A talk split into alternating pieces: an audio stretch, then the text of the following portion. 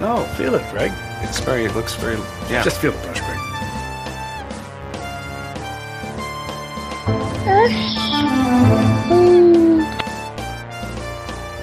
Fucker out.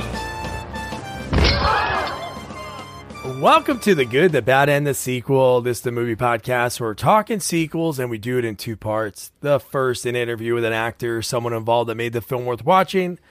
And the second, a discussion of the sequel, what they got right, what they got wrong, and how it could have been better. Really hope you enjoyed last week's interview with actor Jack Plotnick. He's been in over 160 things. We talked about his first big break on Conan O'Brien as the man with the organs on the outside of his body. Great stories about working with Bob Odenkirk on Mr. Show, Chris Farley, his Seinfeld audition, and so much more. So if you haven't listened to that, check it out after this week's ah this movie. I had this. This is a Hollywood video pre-owned DVD buy that I watched so much, and I remembered a lot of it. But a lot was a lot different watching it 17 years later. Before talking about Meet the Fockers, I got to introduce you to my partner in this sequel watching journey, Jamie Riccardi. Jamie, how you doing? I'm doing great. Focker, how are you doing? Focker. I'm doing pretty good, Focker. Real funny story I have to say before we start. So the MPAA wouldn't let them put Focker on the movie poster unless they found an actual Focker family, and they did. Are you So serious? then they were legally allowed to put it. Yeah. That's amazing. That's a great is- story. You know, I gotta say, and I, I, don't know by you saying it's a lot different seeing it now than you did back then. If you're gonna have the same view as me, I remember. I mean, I love the first movie. I think the first movie is a top twenty comedy of all time. You know, Oh. it's definitely awesome. Yeah, I love the first movie. Second one, I thought I liked a lot. Um, and I and it is funny. It definitely has its moments, but it's way cornier than I remember it to be. And it's I don't think it's as good as I remember it. I remember I thought it was much better, and there's definitely a scene that to me it's just kind of like the scene with the cat. Just once that happened, I'm like, all right, forget it. It's it's not the same movie I thought. you know what scene I'm talking about? Are you talking about when he flushes the dog? Yes, yes. Okay. That from from there on, I'm like, all right, this is not the movie I remember. Oh man. No, what I remember is I remember a lot of lines. So a lot of times we get to the parts, I'll do my best uh, Bernie Focker impersonation. But there's just it's so weird. We always say the word sometimes like the word date it. And there's some movies like we say dated and it's like it doesn't mean exactly what we mean. This movie, there's jokes in this that are so dated. If somebody watches for the first time today and you were sitting next to them and they didn't laugh at jokes that we're going to talk about, I'd be like, "Oh no, no, no. That was supposed to be funny in 2004." Yeah, Or whenever this came out. I sat down with my wife. My wife was excited to see it again. She sat down within like 15 minutes. She goes, "This movie stinks." she got up and walked away. So she didn't finish it. And she was she was like talking about it all day. She's like, "I haven't seen it in so long." And yeah, I mean, it, the amazing part is after watching it, I'm like, "There's a third one," and I remember the third one not being good. So how? I, what made them think like if this? I mean, I don't know how this did in, in the theater, but there's a third one, another one after this, which I think I'd be afraid to watch. Well, this one was the highest grossing one of the franchise and also Robert De Niro's most grossing movie ever. this movie? Yeah. That's amazing. And I, I could see it being highest grossing only because the first one was so successful. Everybody thought this movie would be like awesome. You, you know, you know what the problem is. I think part of it is, you know, De Niro's character was amazing in the first one. Like, you know, like just to have that father like that, but to continue the same thing with Focker, it kind of like I feel like it lost its luster a little bit. Like it Oh, was it like did. they they they, almost, they dumbed down De Niro so much. Like he wasn't. He didn't feel like a threat. This movie, like the first movie, he was a threat. Like you know, like he was like you know, he, anybody that comes near, like he was a scary dude. You know, like Yeah. this movie, he was just he was like a. He, they just they just dumbed them down too much.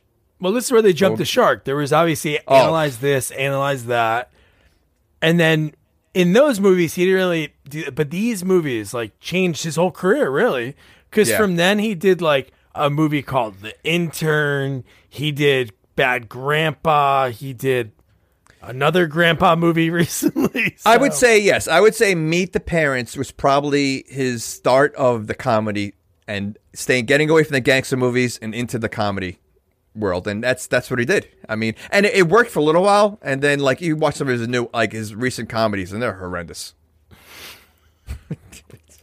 What the one with him and Morgan Freeman versus like his grandson or something? War I- with Grandpa. I, I you know, I really, he was one of the greatest actors of all time, and he- I think like like someone like Jack Nicholson, he hasn't made a movie in a long time, and he's going out on top. You know, he made like Anger Management, which was awesome, and then like uh, like you don't hear about him because he's you know he went out on top. I feel like De Niro should have stopped a long time ago, and he's not, and his legacy is just going downhill. Yeah, no, that's true. I love that you mentioned anger management. That's that's in the top uh, five Sandler movies. That's a great movie. Oh, easily, yeah.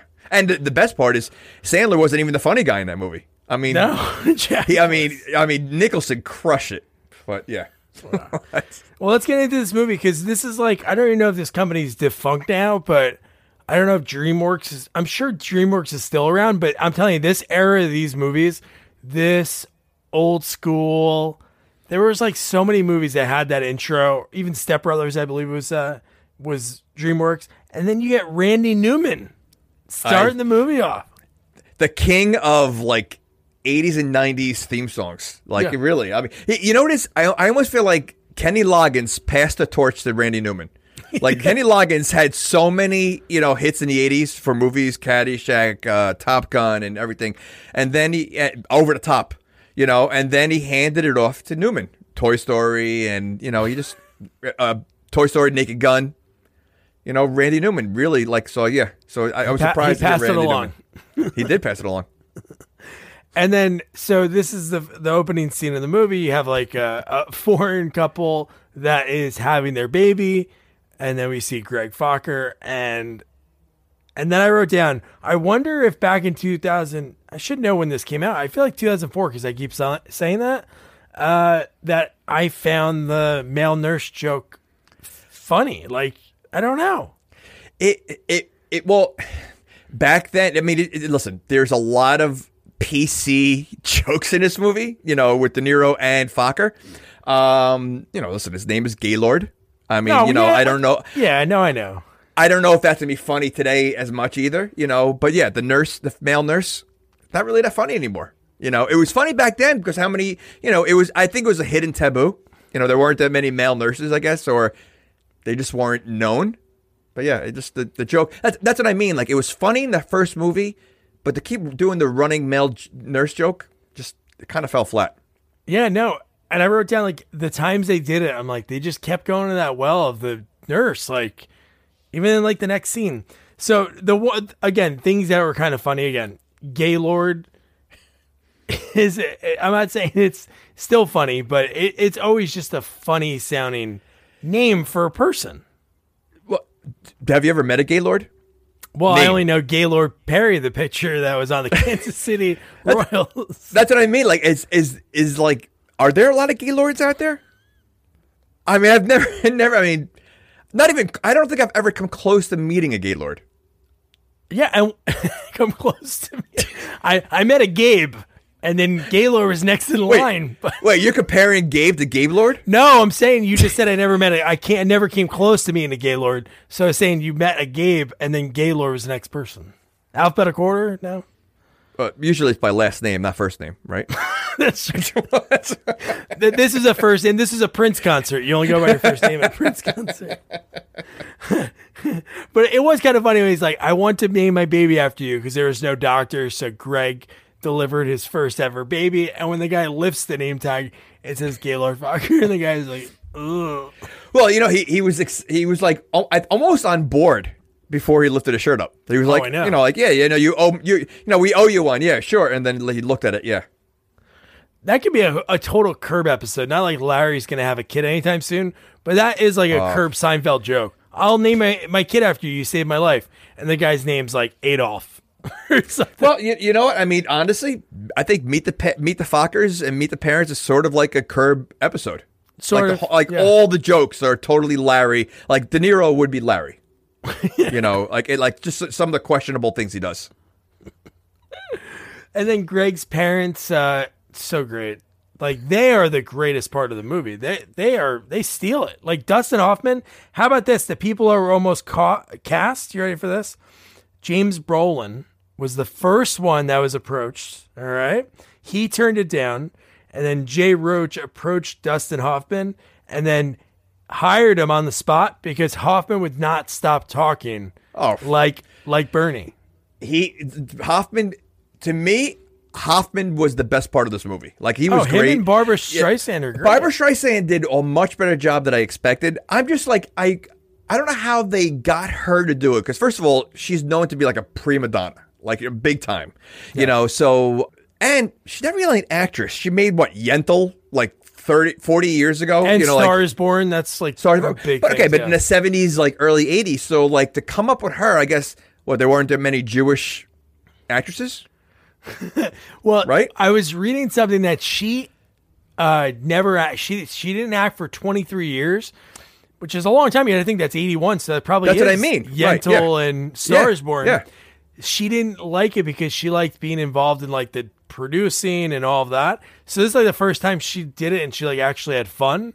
But she was I loved her No, seeing her in that great- role. It's like one of those things like seeing somebody in a certain role when you're like, that's not who they really are. But it was, I don't know, I like it. It's you know what? It's the casting director. Uh, you know whoever casted her because yeah, hundred percent. Like I said, she's known to be like difficult and like a really like she's like the original Beyonce. Like she really was like a prima donna back in the day. Like you know, like you know, you can only film certain angles of her. I remember my parents telling me this about her. Like she was just very you know, um, like who who she thought she was. So she totally let her guard down in this movie. Like the way she acted is not the way she's been her old. So she probably had a lot of fun. Like, listen, she got older and she's like, you know what? Gone are my singing days. Let me have a little fun with this, and she she nailed it. She really did. She looks pretty hot too. I'm not gonna lie. Oh, that's not that. That's not crazy. that's not that crazy. And then I, another thing, you don't know, you don't know if any of these are 100 percent on like behind the scenes. wait, wait. You really thought Barbra Streisand was hot? she looked pretty good? Yeah. Oh, I think And maybe, Dina, maybe you like Dina looked great. Dina looked way better than Barbra Streisand. Well. Barbra Streisand hot. I don't. I don't think really. Like I. I just think you liked her career. I liked her. career. I celebrate her whole catalog. Uh, so how about this? Ro- this is one of those things you don't know if it's 100%, but Robin Williams was actually offered the role and he turned it down because he was good buddies with Dustin Hoffman and he thought he could work. And in my head, I'm like, dude, Robin Williams would have been too much for a movie with all this going on. I love Robin, but I don't know. He would just not have stopped, and it might have not been as funny because I love Dustin when he turned into like a baby. When he turned into like a baby and he was doing like the baby talk. No, you, well, you know, I, I disagree. I think Robin Williams could have done it because in Birdcage he didn't get he didn't really let it out. Like he was like he was Yeah. reserved. So I think he could have, but like I don't see like obviously the whole point was like they're two Jewish like really Jewish parents. I don't see Robin Williams as that. Dustin Hoffman, you know, is the Jewish dad, like you know, without a doubt. And I love the fact that he, you know, with his role, he was funny a lot, but he also had that serious side about like his son, like you know, like you know, we don't change for anybody. Let's like I love that how how he he acted like a real dad. Yeah. Like he acted like the cool like they they really made De Niro such a douche in this movie, like, and they all agreed, like really, it was that was awesome. Well, he But was. We'll get into some very questionable things that he does. But uh, so then Greg's super nervous about his parents meeting the Byrnes for the first time, which is like kind of crazy because I think they're dating almost over over two years, like easy. Yeah. But one line I always remember is their their answer machine, which you hear about like five or six times. Hello, you've reached the Fockers. We're not around, so leave us a message. Goodbye. Roz, how the hell do you shut this thing off?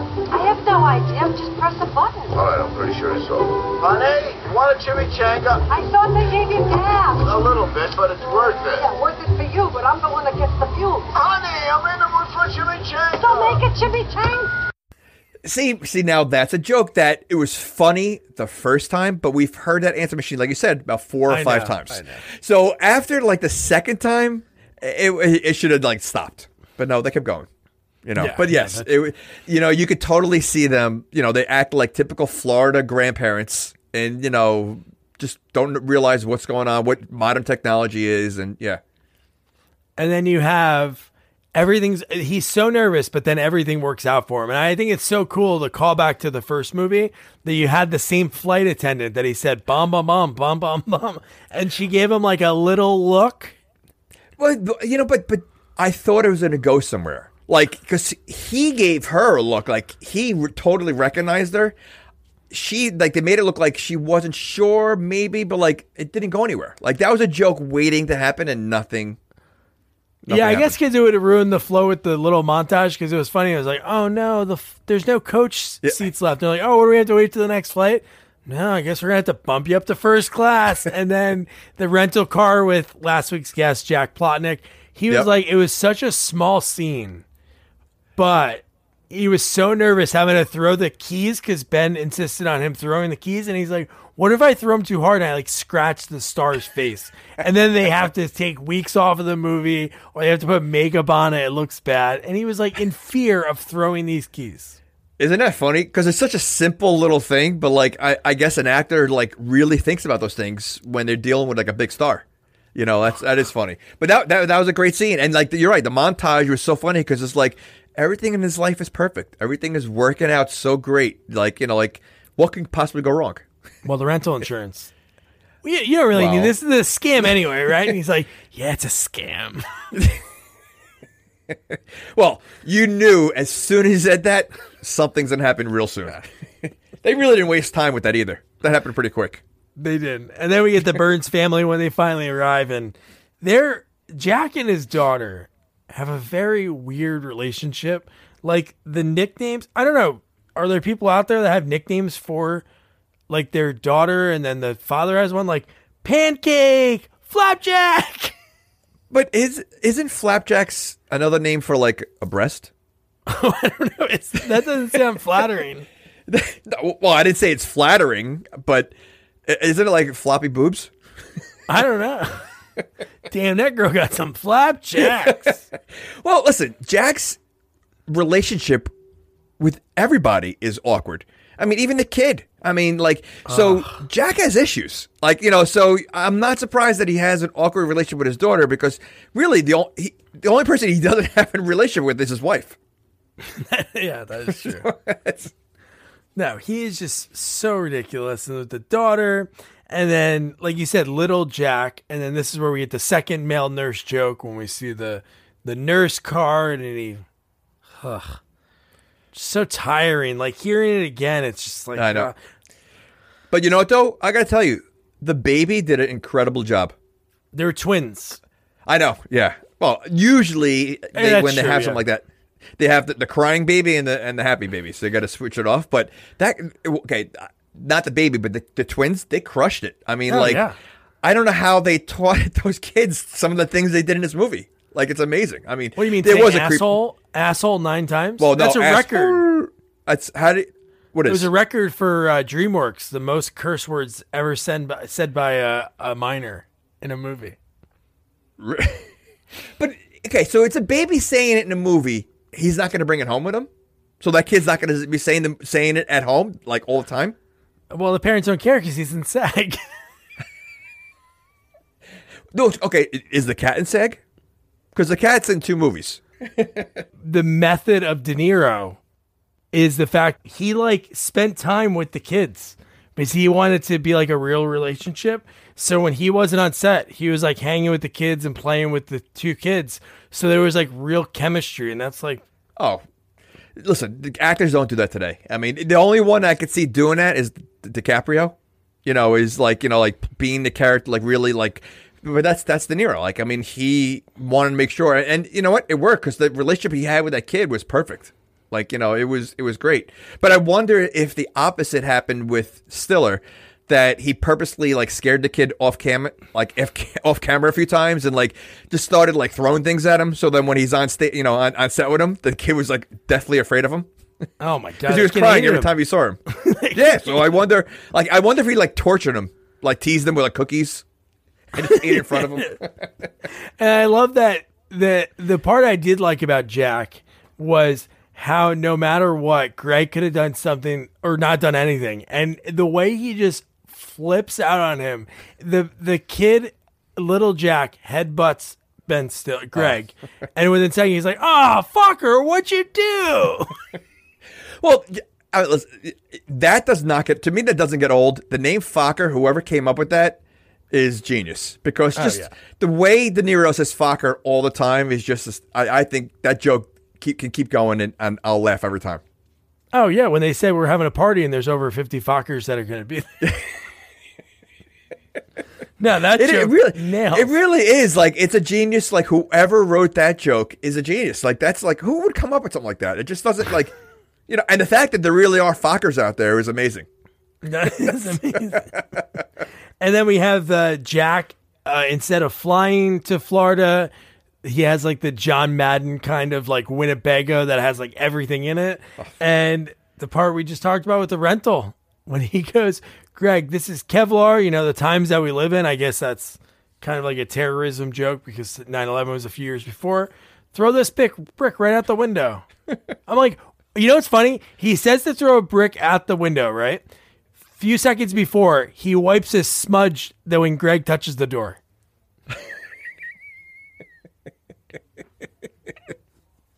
Well, it, it protects from everything but like you know sweat. Sweat. Yeah. That's the only thing that that can penetrate the Kevlar. I just love that the brick, as soon as it hits, you know, boom, right through the windshield, and then they just leave. Did he cover You- it with a you- bag? Do you think that a brick would bounce like that though? I don't know, maybe.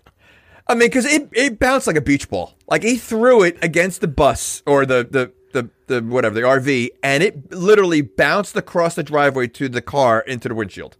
I don't think I, that would I would happen. think it would just deaden, right? If it's Kevlar. yeah, it would it would like hit the it would hit it and then fall to the ground. I don't think it's gonna bounce. do you do you think Jack set him up? Like knowing like what was gonna happen? Because uh, listen, he's Jack is pretty smart and you know he, he has a lot of skills. You think he was like, listen, I, I want to get this fucker. I want to get this fucker. He's out there.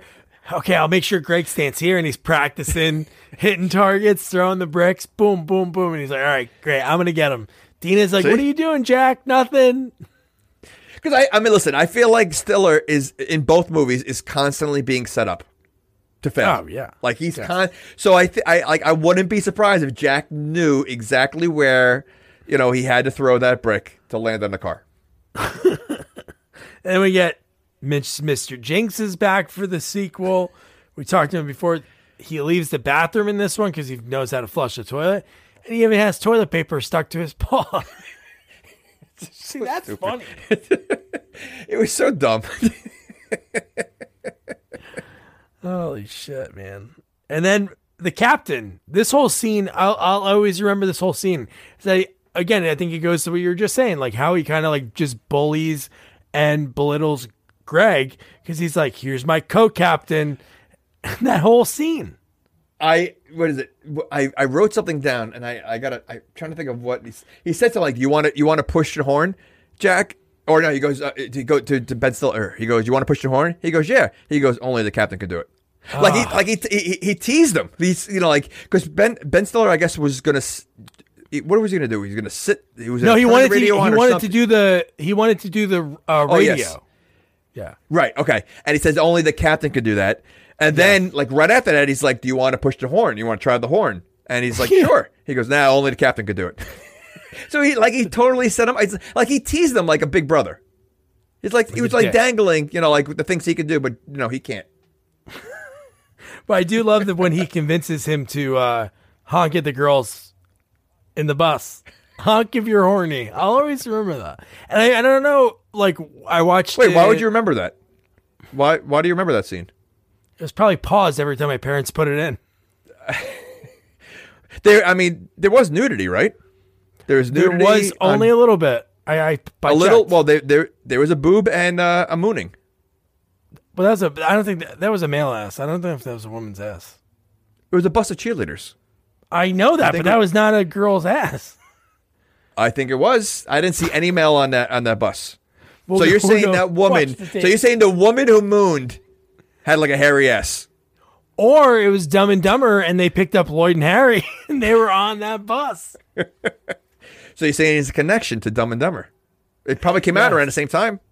No, like ten years difference, but. but in that world, Harry and Lloyd could still be on that, you know. Well, if it was Harry and Lloyd, they probably would have been mooning the, the other way, facing the other direction. Yeah, right. that would have been them.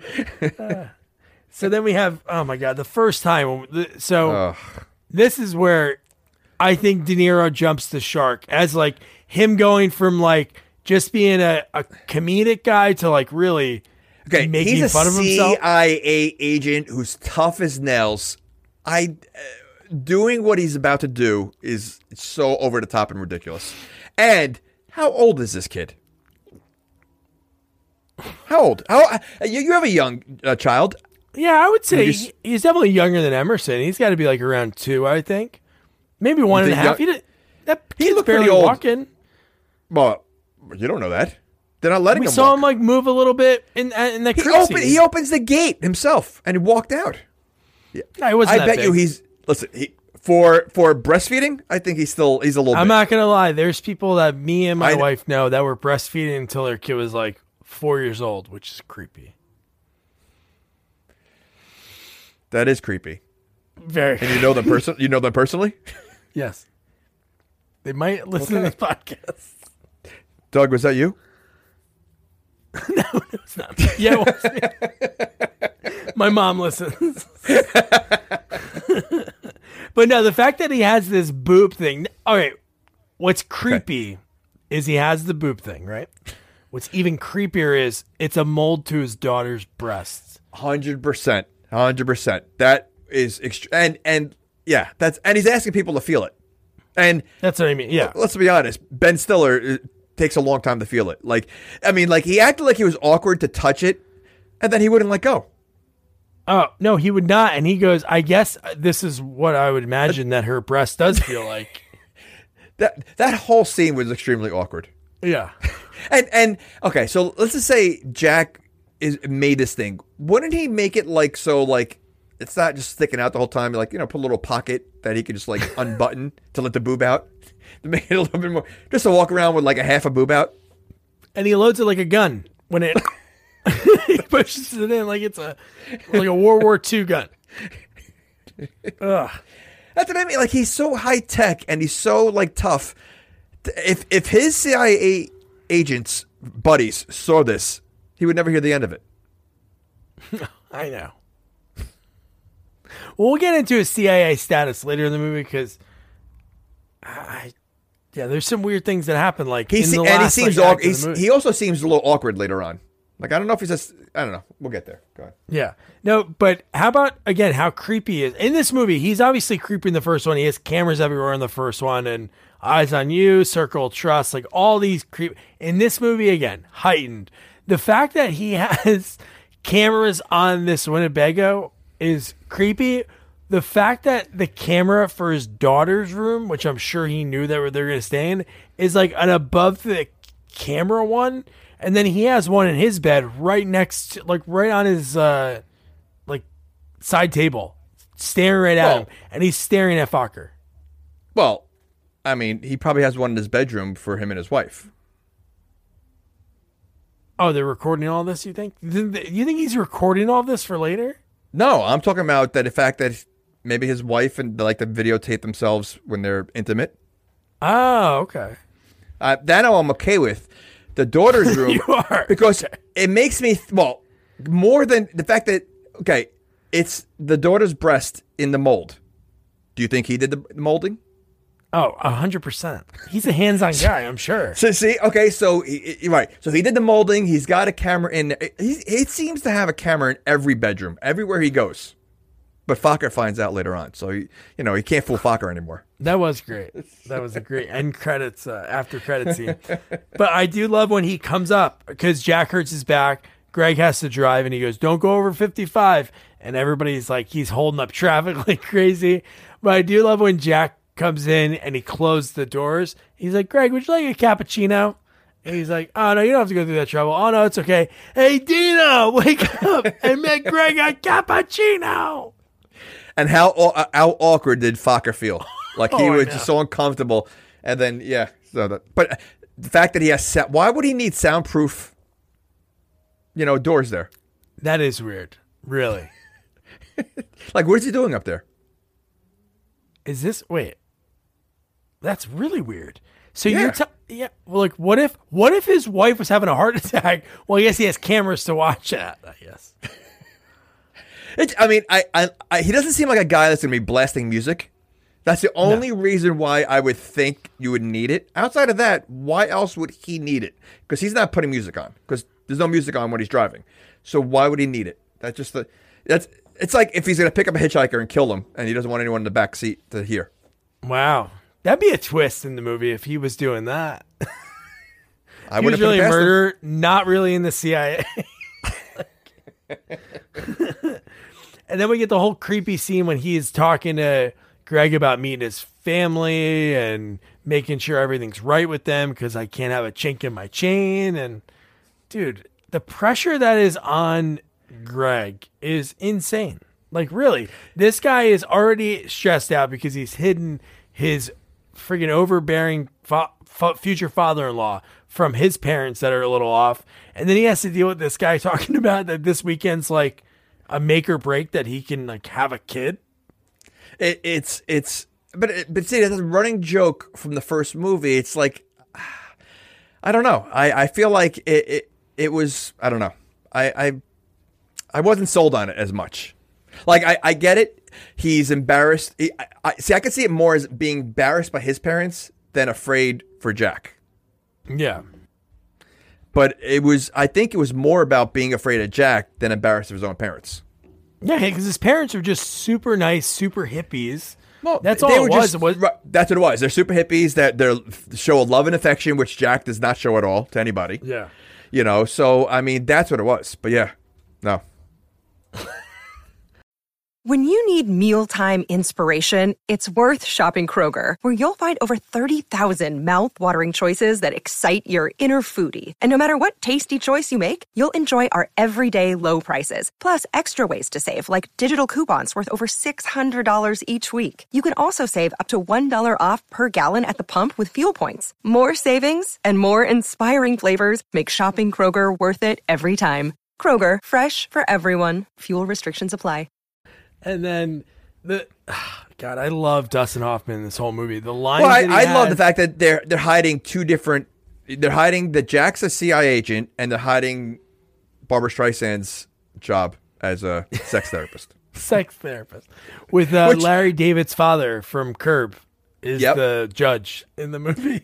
And I forgot, I forgot that she was. So when I'm watching it, I was just thinking that she was doing like old people yoga. Like I really wasn't and, until they started sitting on each other. I'm like, oh yeah. Oh, yeah. this is what she does. oh god. And he's like the perfect like overbearing like Jewish dad. And I love how he mocks Jack. Like some of the I forgot what's his nickname for Jack in the movie? Oh, El Jacko. He calls him Jacko and then he calls him like stiff, stiff El Stiffo. He calls him. He he's But- he's such a Florida guy. Like you know Yeah. the, way, I mean, the fact that he's doing what Tai Chi on the front lawn, like you know Capoeira. He's doing the capoeira. Yeah. No, he you know what he Dustin Hoffman was absolutely perfect for the role. He was just he, he nailed it. I'm a manly man and I shake hands because I'm a man. it's like Meanwhile, you know it's funny. I I looked it up because I know Ben Stiller's not tall. I, I thought Dustin Hoffman was shorter than that, but he Dustin Hoffman is like five seven or five six, and Ben Stiller's only like five seven. So like they're almost Wow. the same height. Yeah, perfect casting. there was. But I Most always thought Dustin really Hoffman was small. smaller. They are, but I thought he was smaller. Smaller than five seven? Dustin Hoffman, he always comes across like as a smaller guy. Like how Yeah. tall you think? What's his face is? Martin Short. He's got to be right there. Oh, he's got to be. Yeah, that's true. See, that's true. and you know what? It's funny. I can see Martin Short in that role. Dustin Hoffman. Yeah. just being being the dad and just you know over the top Oh, kind of yeah. you know. No, he's great. And then just his whole. I don't know. He like speaks in. Not saying he wants. He speaks in rhymes the whole movie, but he has this flow to his speak when he talks about like the rules of the house and the the island water's low. So if it's mellow, let it. If it's mellow, what the hell's the Oh, oh it's no. He said if it's yellow. Oh, let it's yellow, let it mellow. If it's brown, flush it down. No, that's for the toilet. yeah, that's what I mean. Yeah, for the toilet.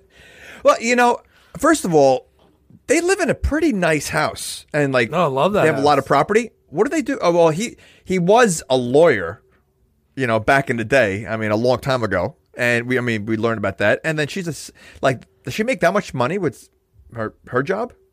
As a sex there? I don't know. How much do you charge for? There were a lot of old people, But they're old. that I mean, room. I, I, do you think there's really a thing for old people like that? Because you know they had they look like they were in their late seven, not even I think 80s. They look like they were in their 80s. I'm not sure if they're gonna be as frisky in your 80s. Well, the that's way why they they need Roz's sex class to get frisky. Do you, do you do you think they really have something like that in real life for 80 year olds? I don't know. They always say the nursing homes and those places, people are just banging. Ba- they could barely walk down the hall. You, you think they're gonna, you know? I I don't know. I don't I don't believe that. or I, Hey I could- Joan, I ha- could- Joan, how'd you break your hip? Did you fall? No, I was hanging out with Carl in 4C. I, I could see one stud in the nursing home. Like every nursing home probably has one stud.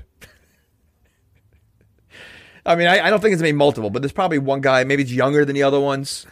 You know, He's a lean 67.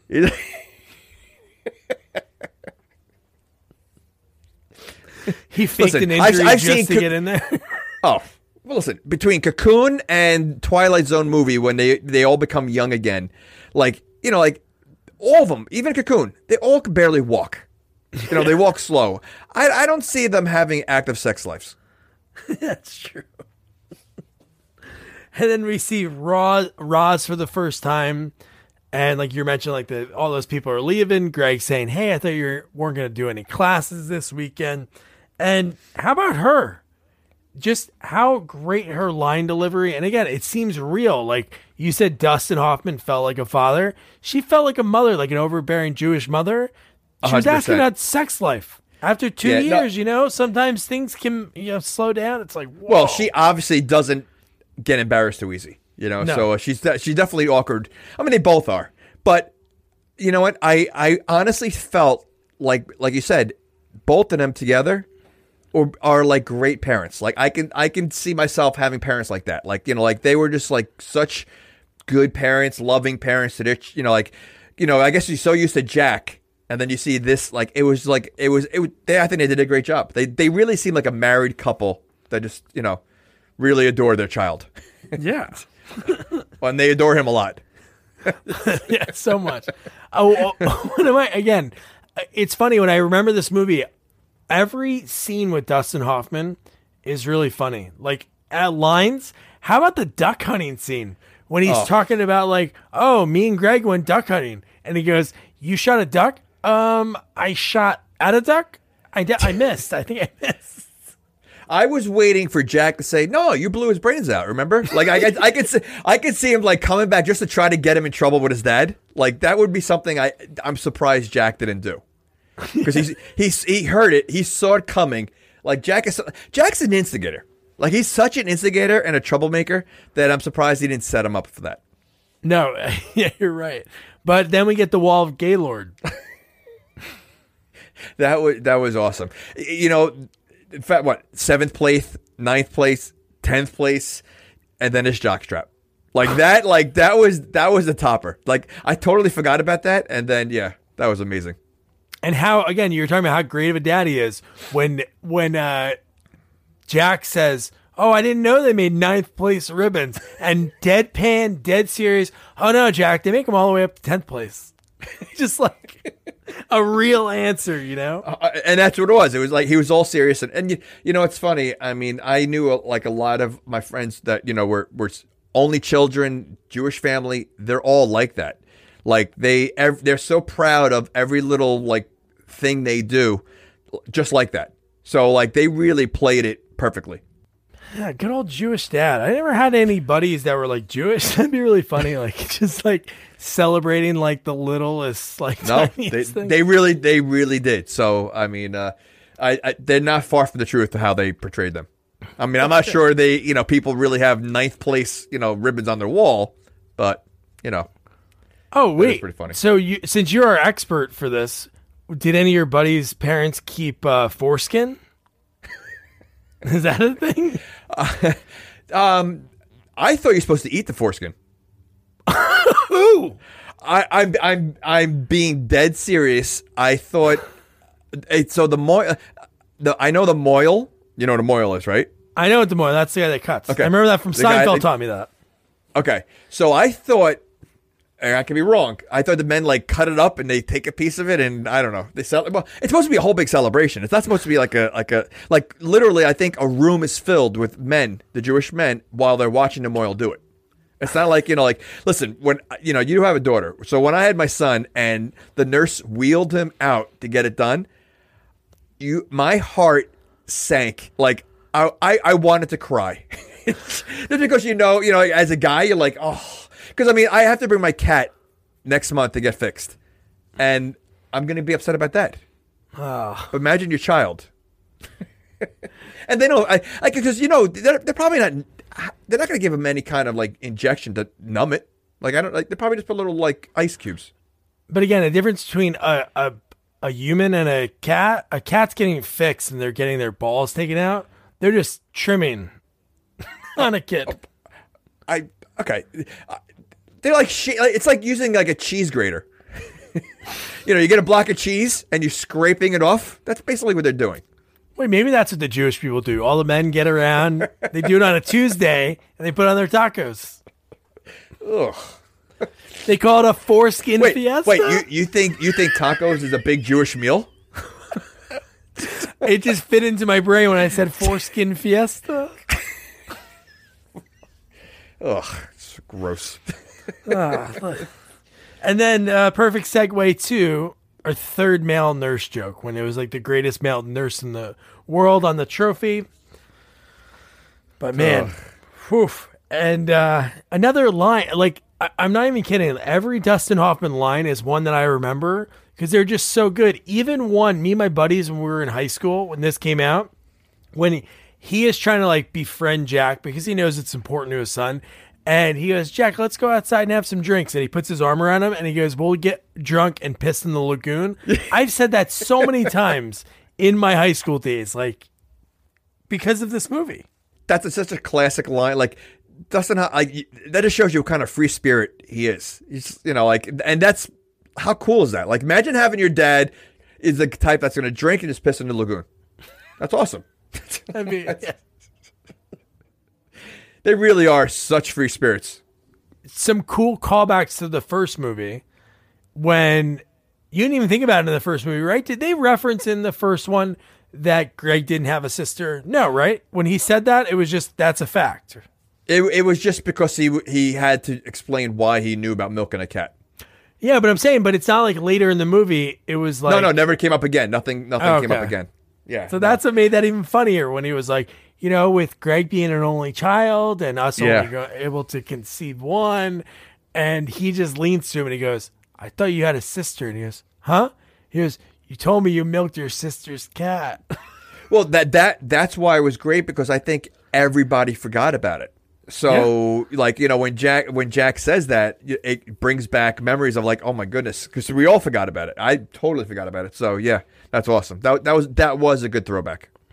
Yeah, and then like the whole thing, like you mentioned earlier, with Dina and Jack, their relationship, and Muskrat is like their like uh, safe word for don't talk about anything even more because he is so worried about little Jack throughout this movie. And again, I know that thing is like Fort Knox, like that Winnebago, but there's a lot of times in this movie the kid's just in there in his The kid- yeah, crib, and yeah. he has a camera everywhere. Yeah.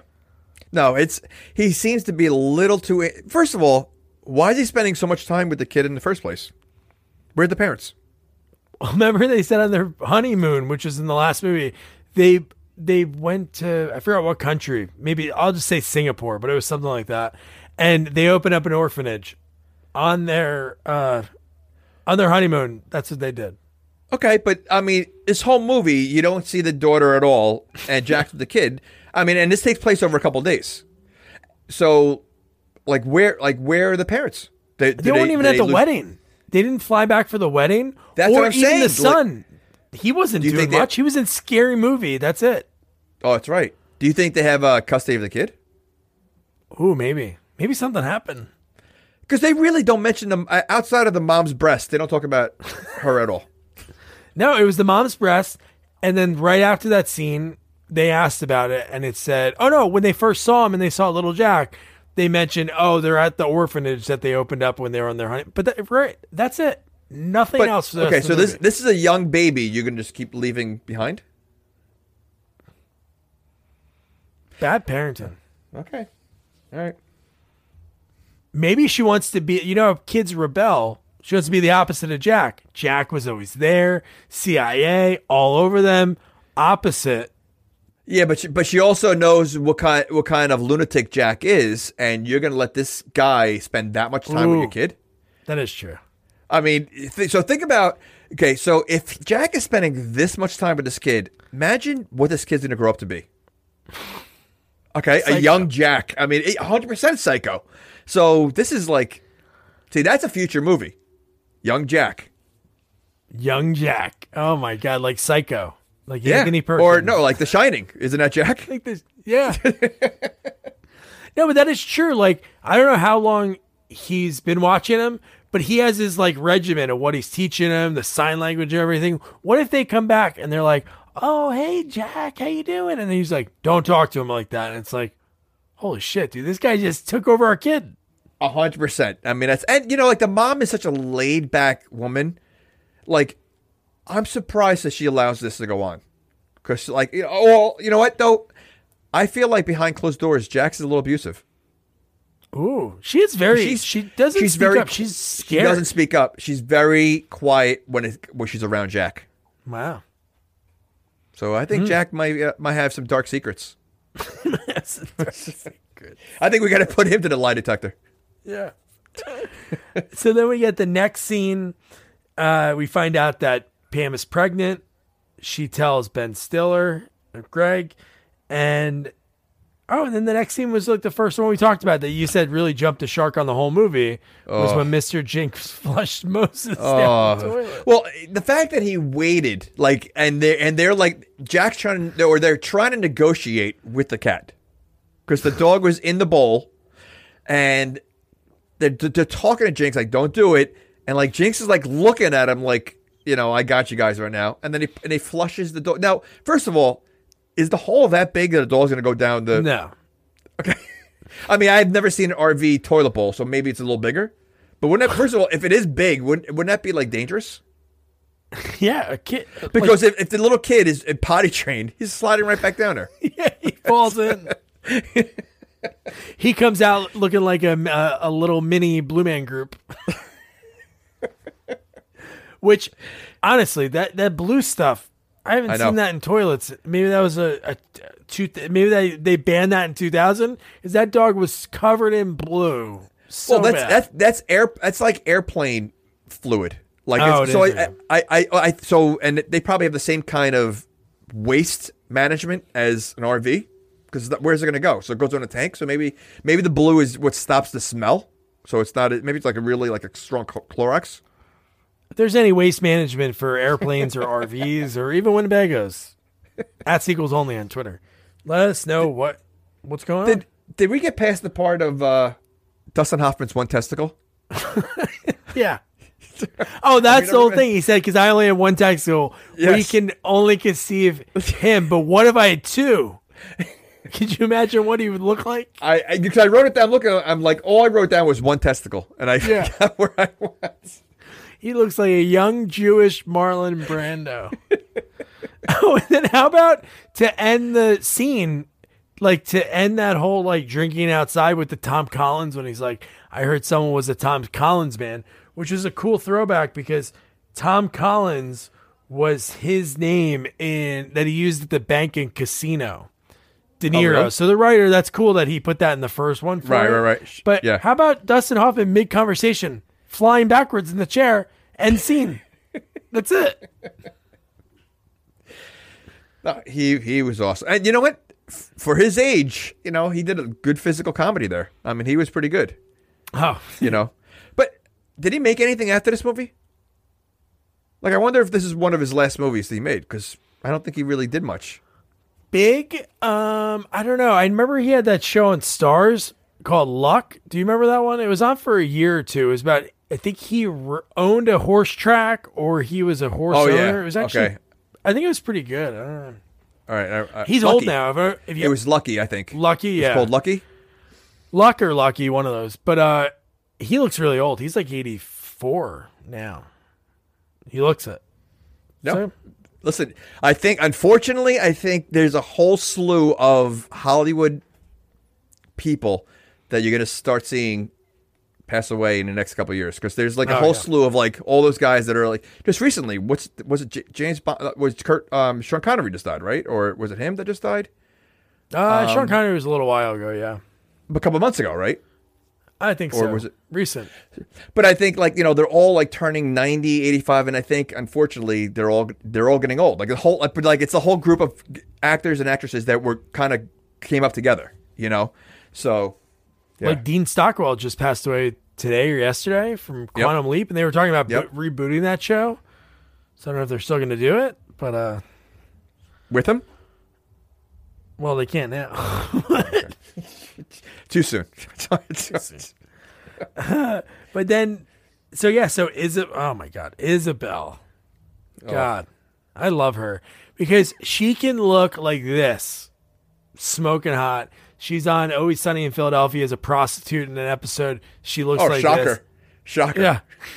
and then in waiting, she doesn't look like this. She's the bitchy waitress in waiting with Ryan Reynolds. And she's so funny in that, but I love her in this movie. Her character's so great. It, it really is. And the way she did, I mean, I don't remember her in Waiting. She doesn't sound like that, does she? Like, or she, She's a did she, real like, no, no. She's like no, no. She speaks just regular English, and she's like a huge bitch. She's the one when all the all of them are playing the ball games when they're showing Okay, their okay. balls to each other. yeah, yeah, she's yeah, the one who pulls up her, and you see her hairy Yep. vagina. Yeah, yeah. Okay. All right. I remember. Yeah. But yeah, but she played like just the accent and everything. It was like perfect. It was great. Yeah. And the whole Now- the, from going forward on in this movie, the whole thing that Greg and Pam want to do are we have to move this wedding up. Again, this freaking guy's in the CIA. He probably knows when they sleep with each other. Like he's that creepy and into him. I'm sure he's hacking cell phones or oh, anything. Oh, yeah. Do you think if you move the wedding up to next month, he won't think like he won't do the math on a calendar and be like, all right, you Oh, guys were course. pregnant. you know? Well, not only that, is it that easy to move a wedding that you're already booked and it's already well, set? anything, but no, this whole movie is so weird because you got to think Jack is like so, uh, just the way he is, a, a control freak. There's no date because one of the lines he says when they're in the Winnebago, he goes, "Hey Jack, I had a few dates that I want to throw at you." He's like, "Oh, we'll talk about that after this weekend." And I'm like, "You want to get married in six months and nothing's booked?" Okay, well, how about the fact that they they decided to move it up what a week, and they're able to book everything, like have everything else, like somehow everything's available.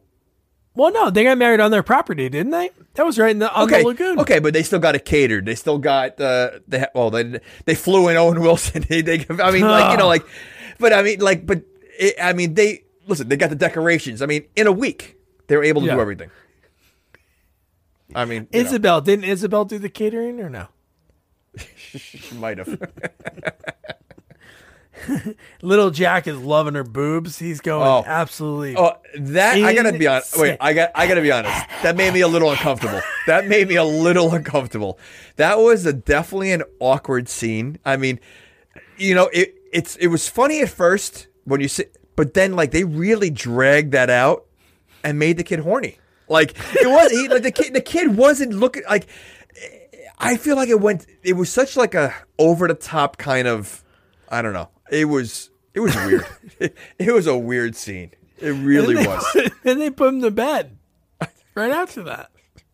And then he had a cigarette and went to bed. Yeah.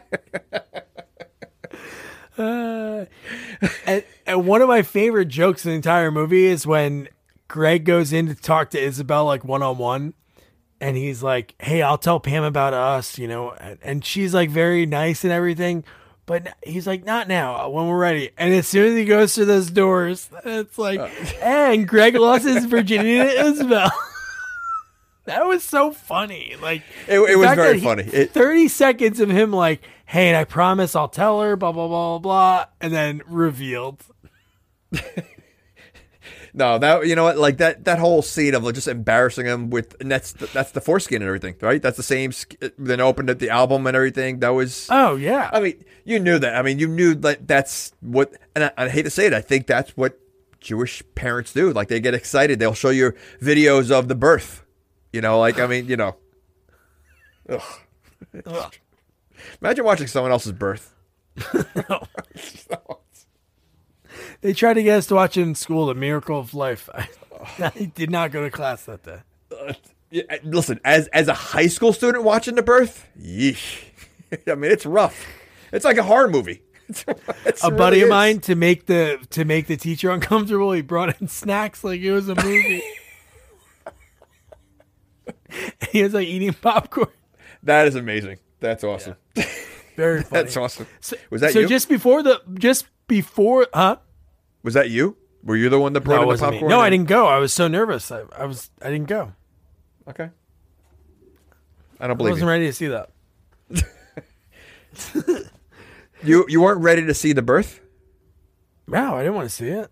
I didn't want to be scared, like already freaked out of like accidentally slipping one past the goal- goalie and being a, a teen dad. That was a fear of mine. Okay. Okay. okay. Did you have Did you have like an older woman, like a a babysitter, Did I have a babysitter? I didn't have a Spanish teacher?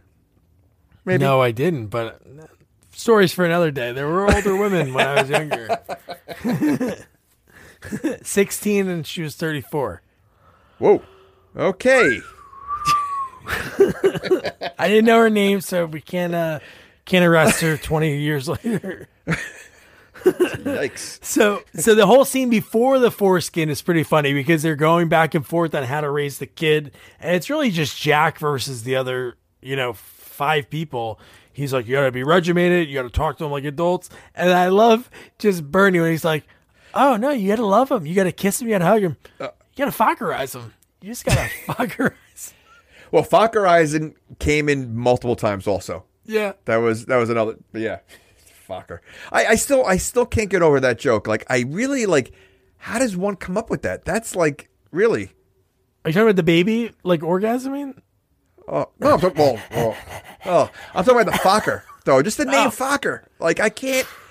And and honestly, if mine, if I'm the, I mean, I don't know how many Fockers are out there, but you know they never heard of the end of it after this. Like it, it, it probably. I wonder if you're a Focker, if you're going to like sue the the company, you know, the the movie studio, and say, you know, you ruined my life because you know the jokes and even. I mean, I'm sure they made they got made fun of, but now forget about it. It's probably so much going on that they're probably they're probably the last remaining Fockers on Earth. They're gonna change their names. How about how about the guy I interviewed? I can't think of his last name, which is terrible. The guy that created uh, Step by Step and and uh, Urkel, and he told me the story that his buddy's name was Steve Urkel, and they named oh. the character, and then he was they were the guy was so Yeah. pissed off because people used to just call him Crank Call him. Yeah, I think there's there's a lot of names out there that unfortunately get ruined when it comes to like a movie or a show, and you're stuck. Focker. Gold. it, rarely when you have a face value joke that's like in your face, like it's the name of the movie, that it really still lands throughout the movie, but it does every time they It's say It's just a funny. It's a funny name because it it just it just has so many connotations to it. So it's like it just it it works. It just works. It's It's hard to say right now without smirking, and they do it so serious, and I think that's what makes it even funnier. That's what makes it 100. percent The fact that they are very serious about it, you know, and that makes it. it. And how about the fondue and the foreskin? And Greg is getting like pissed off about it. So he grabs the book and then it flies up, lands in the fondue, and then Dustin Hoffman without a beat. Anybody in the mood for Chinese food? That's gross. So, but I, I mean, I, I kind of feel bad for the parents. I mean, they saved it all this time. First of all, I mean, would it stay for 40 years like that? Like, wouldn't you think it would be like dust? I would think so. I mean, you would think it turned to dust or something. No, it looked like I'm it was sure. fresh. I'm sure. Again, you talked about the way Jewish parents are and the way they are. They probably, as soon as everybody left, they used, Petrified like, a little sifter, grabbed it, ran out into the water, dried it off. It looked like it was fresh. It looked like it was just freshly cut. It was just missing a little droplets of blood. That's it. It was freshly cut. And how about the next scene? So again, they're s- totally sexually active, the parents, and they're Oh, hiding it. Whole about- movie. the fact that when if you walked in at your parents, let alone your parents just fooling around, is freaking out. But if your dad's wearing a bellhop hat from the 1940s and your mom has whipped cream all over her boobs, And he's got on his face. some- and he has And like, oh yeah, no, yeah, Well, I mean, listen, I mean, not for nothing though. I do blame Focker for it because his parents did have the hat on the doorknob. they did. That's true. He knows how his parents are. He knows what his parents were doing, so he shouldn't be surprised when he walks in there. Exactly. He said stop. You know, so I mean, I'm sure it wasn't the first time he's walked in on them. And No, no. the best part is they don't seem like like. Listen, if you walked in on your parents, wouldn't they like try to cover themselves? Like like they would be embarrassed. No, Yes. Barbra Streisand sitting out there, her boobs are hanging out. You know, like like almost like it was like a normal conversation. I like that No shock. too. And, Barbara and even Dustin baby. Hoffman, he's Dustin Hoffman sitting there with the whipped cream on his face, like and like he's talking to Ben Stiller, like, hey, so what do you want? I know, I know. and then in the morning, this is where he says, well, he said it earlier. He said, maybe we could play uh, footy footy football with Jack. And then, dude, this scene, again, another joke. Did I laugh at it back then? When he goes, all right, let's do couples on, on each other's teams, you know, let's do that. And it's like, and Gay will be the quarterback because Gay goes both ways. I, I- bet he does. I, I, but I did laugh though. I mean, it, because that was a joke that totally landed years ago. So like, Yeah, you know, no, like- it's not No, that I it know, it's- doesn't now. It's just like I know, I know. Well, again, that's. But it, you know, the funny part is though, there, there's no like, there's no judgment of whether Ben Stiller's gay or not. So for him to say that, it doesn't make sense. Like No. he was never questioning his sexuality. You know what I'm saying? Like so, like a joke like that. Really, it's only his name that it's, it's, it's Gaylord. That's it. So Yeah. like that joke does like if it was to Jack Tripper, okay, then that's a different story. If, if Mr. Furley is saying it to Jack Tripper, it's funny, you know, because that's what he thinks. It doesn't land with Ben Stiller because it's there's no connotation of him, you know, not not being straight. Yeah, his whole thing is about are your genes good enough to carry out my family genes, and is my is your family gonna like mess up my future? That's it. Nothing about his sexuality. So That's what I mean. So, like, a joke- lying. Yeah. Yeah, so the joke doesn't really land the way it should. I think it doesn't make sense. But I love the game though. I I love the, the game was pretty funny. Just the, just Dustin Hoffman warming up. And just like the, I mean, he, he you know, the, I think they purposely made him look smaller. He had like this oversized shirt or whatever it was, or no, he had, or the pants pulled up to his like. It just looked ridiculous. Like he looked so ridiculous. And it ends up being one on one, and I love Well, that well, for the before that, he tackles his wife, and they they start like making out uh, as they're on. It's I mean- they're like he really is like like what do they say like rabbits? Like you know having sex like because they're Yeah. constantly like that's like doesn't happen. Really it's a nonstop with his wife. Like he's just all the time he's ready. Like you know it's incredible He, he's just re- he's ready to just go, man. He He's really got is. one nut, and he's ready to just bang. which I'm surprised he only has one child considering the amount of times they probably do it there should be more than one kid That unless unless when you when, when it maybe it's a fact that if you have one testicle you can only have one child How many kids do you have? Eight? Oh my god, that's a lot of tests. Well I didn't mean it like that I know that. That'd be that'd be pretty weird. Eight testicles? Yeah, you get to a certain age, you're like, okay, doctor, how many testicles do I have? It's like seven. It's like, holy shit, that's a lot of kids. But the final scene, the one on one scene, I do love because obviously Greg wants to help his dad. So he tells him that he's going to do like the stop and go and with the pumping. And when the music hits in and he goes to the charcoal grill that happens to be right on the field, perfect, perfect placement, he does the eye black. And even though he knows what's coming, he kind of overruns the the route. Like he's way behind him, Yeah. and Greg floats one up, and dude, he gets. he gets lit up. He gets. I mean, the way they made it look, like I mean, he got tossed. Like it was ridiculous. Like it's like that famous hit that you see all the time on like like in NFL. They show these like all these all time favorite hits, and the one guy spins around in the air. You ever see that like famous yeah, yeah, hit? yeah. That's what it looked like. He spun around in the air. It was like insane. Yeah. It was a great stunt double because the guy looked like him. Obviously, it couldn't have been. Even if you wanted to do it for insurance purposes, they would never risk it. But the look on the contact and everything, it looked just like him, man. That Yeah, no, it was awesome. And then Dustin Hoffman's like dancing around, like, yeah, as like De Niro's like hurting on the floor. He's like, but I love how the fact that De Niro later on has to question Ben Stiller. It's funny how he knew the route that I was doing, or something. He knew the pump fake, or something. Which was kind of dumb because his whole reasoning was that they ran the play five times and he didn't know it at any time. Well, he could finally guess that you're running the same friggin' play. How long were they playing? If they really worked that many times, wouldn't even be ready for it. well, if, if it's if it's in movie terms, they only had three plays the whole time. That's all we saw. We saw they played for three minutes. Well, the wives quit pretty quick. As soon as as soon as Dustin Hoffman started humping his wife, they were done, and then it was just Yeah. the guys. And then they went to have wine spritzers. And then they were ready to just hang out. And then right away, then the next day, this is when they go shopping. Oh no, not even go shopping yet. Right after the scene, Roz knows right away that Yep. that Pam's pregnant. And you know what's funny? That's a typical mom, like a mom who's you know like would know that. Like I, I mean, I remember my mom knowing when my wife is pregnant. I like like moms get that sense, you know, like knew, and I, I think that was great. Like it sh- shows you how motherly she was. That's a That superhero cool. power. That is a real. Well, listen, moms have a lot of. They know when you're lying too. Oh, I got called many times. I know it was revealed uh, recently that you. That's why you had to watch uh, Days of Our Lives for a whole year. for a whole summer. No, not for a year. It was a summer. No, you kept watching for a year. I- I kept watching for a couple of years.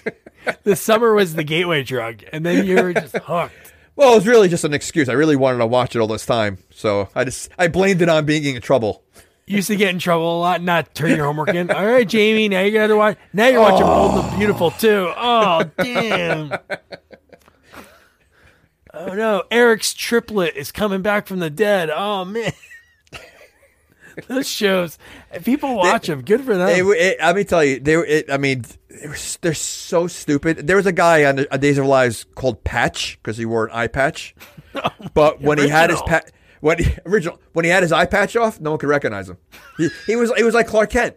Like when he took it, he had eye surgery and like no one could recognize him. That's amazing. Stupid. I love that. uh, and then Roz even asks asked how they had sex, and he's like, "I'm not telling you." Like she wanted to know the position. Oh, that oh, she she said she likes pregnancy. details. She likes details. I mean, as much as I I love the parents, that is a little creepy. Like that, that's a little too much information. What are you going to do with that information when you hear it? really? Are you going to store Well, maybe it for she's like? maybe well she's a sex therapist. Maybe she's going to learn something that she Oh, can maybe. bring to the old people. This is what I learned from my son today. And then so Greg, everybody's going to do their little. They're going to go fix the RV bathroom.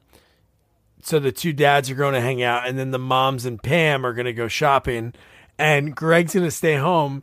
And I did kind of laugh because it almost seemed like I don't know if it was that Jack was pretending that he didn't know what they were talking about, or it- just another nurse joke. But he's like, "They don't call me Barry Poppins for nothing." and then Jack just stares at him, and you're like, "Is he? Is this a nurse dig, or does he not know who Mary Poppins is?" Yeah, I, I don't know. He, well, he doesn't seem like a guy that would know who Mary Poppins is. That is well, I don't So- know. He doesn't really. but- he but wears a do lo- boob. he wears a boob. So what does that do with Mary Poppins?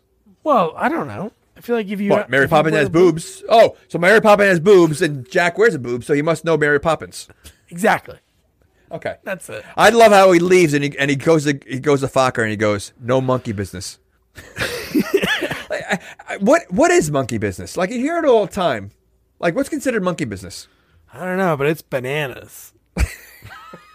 That's it for this week on this.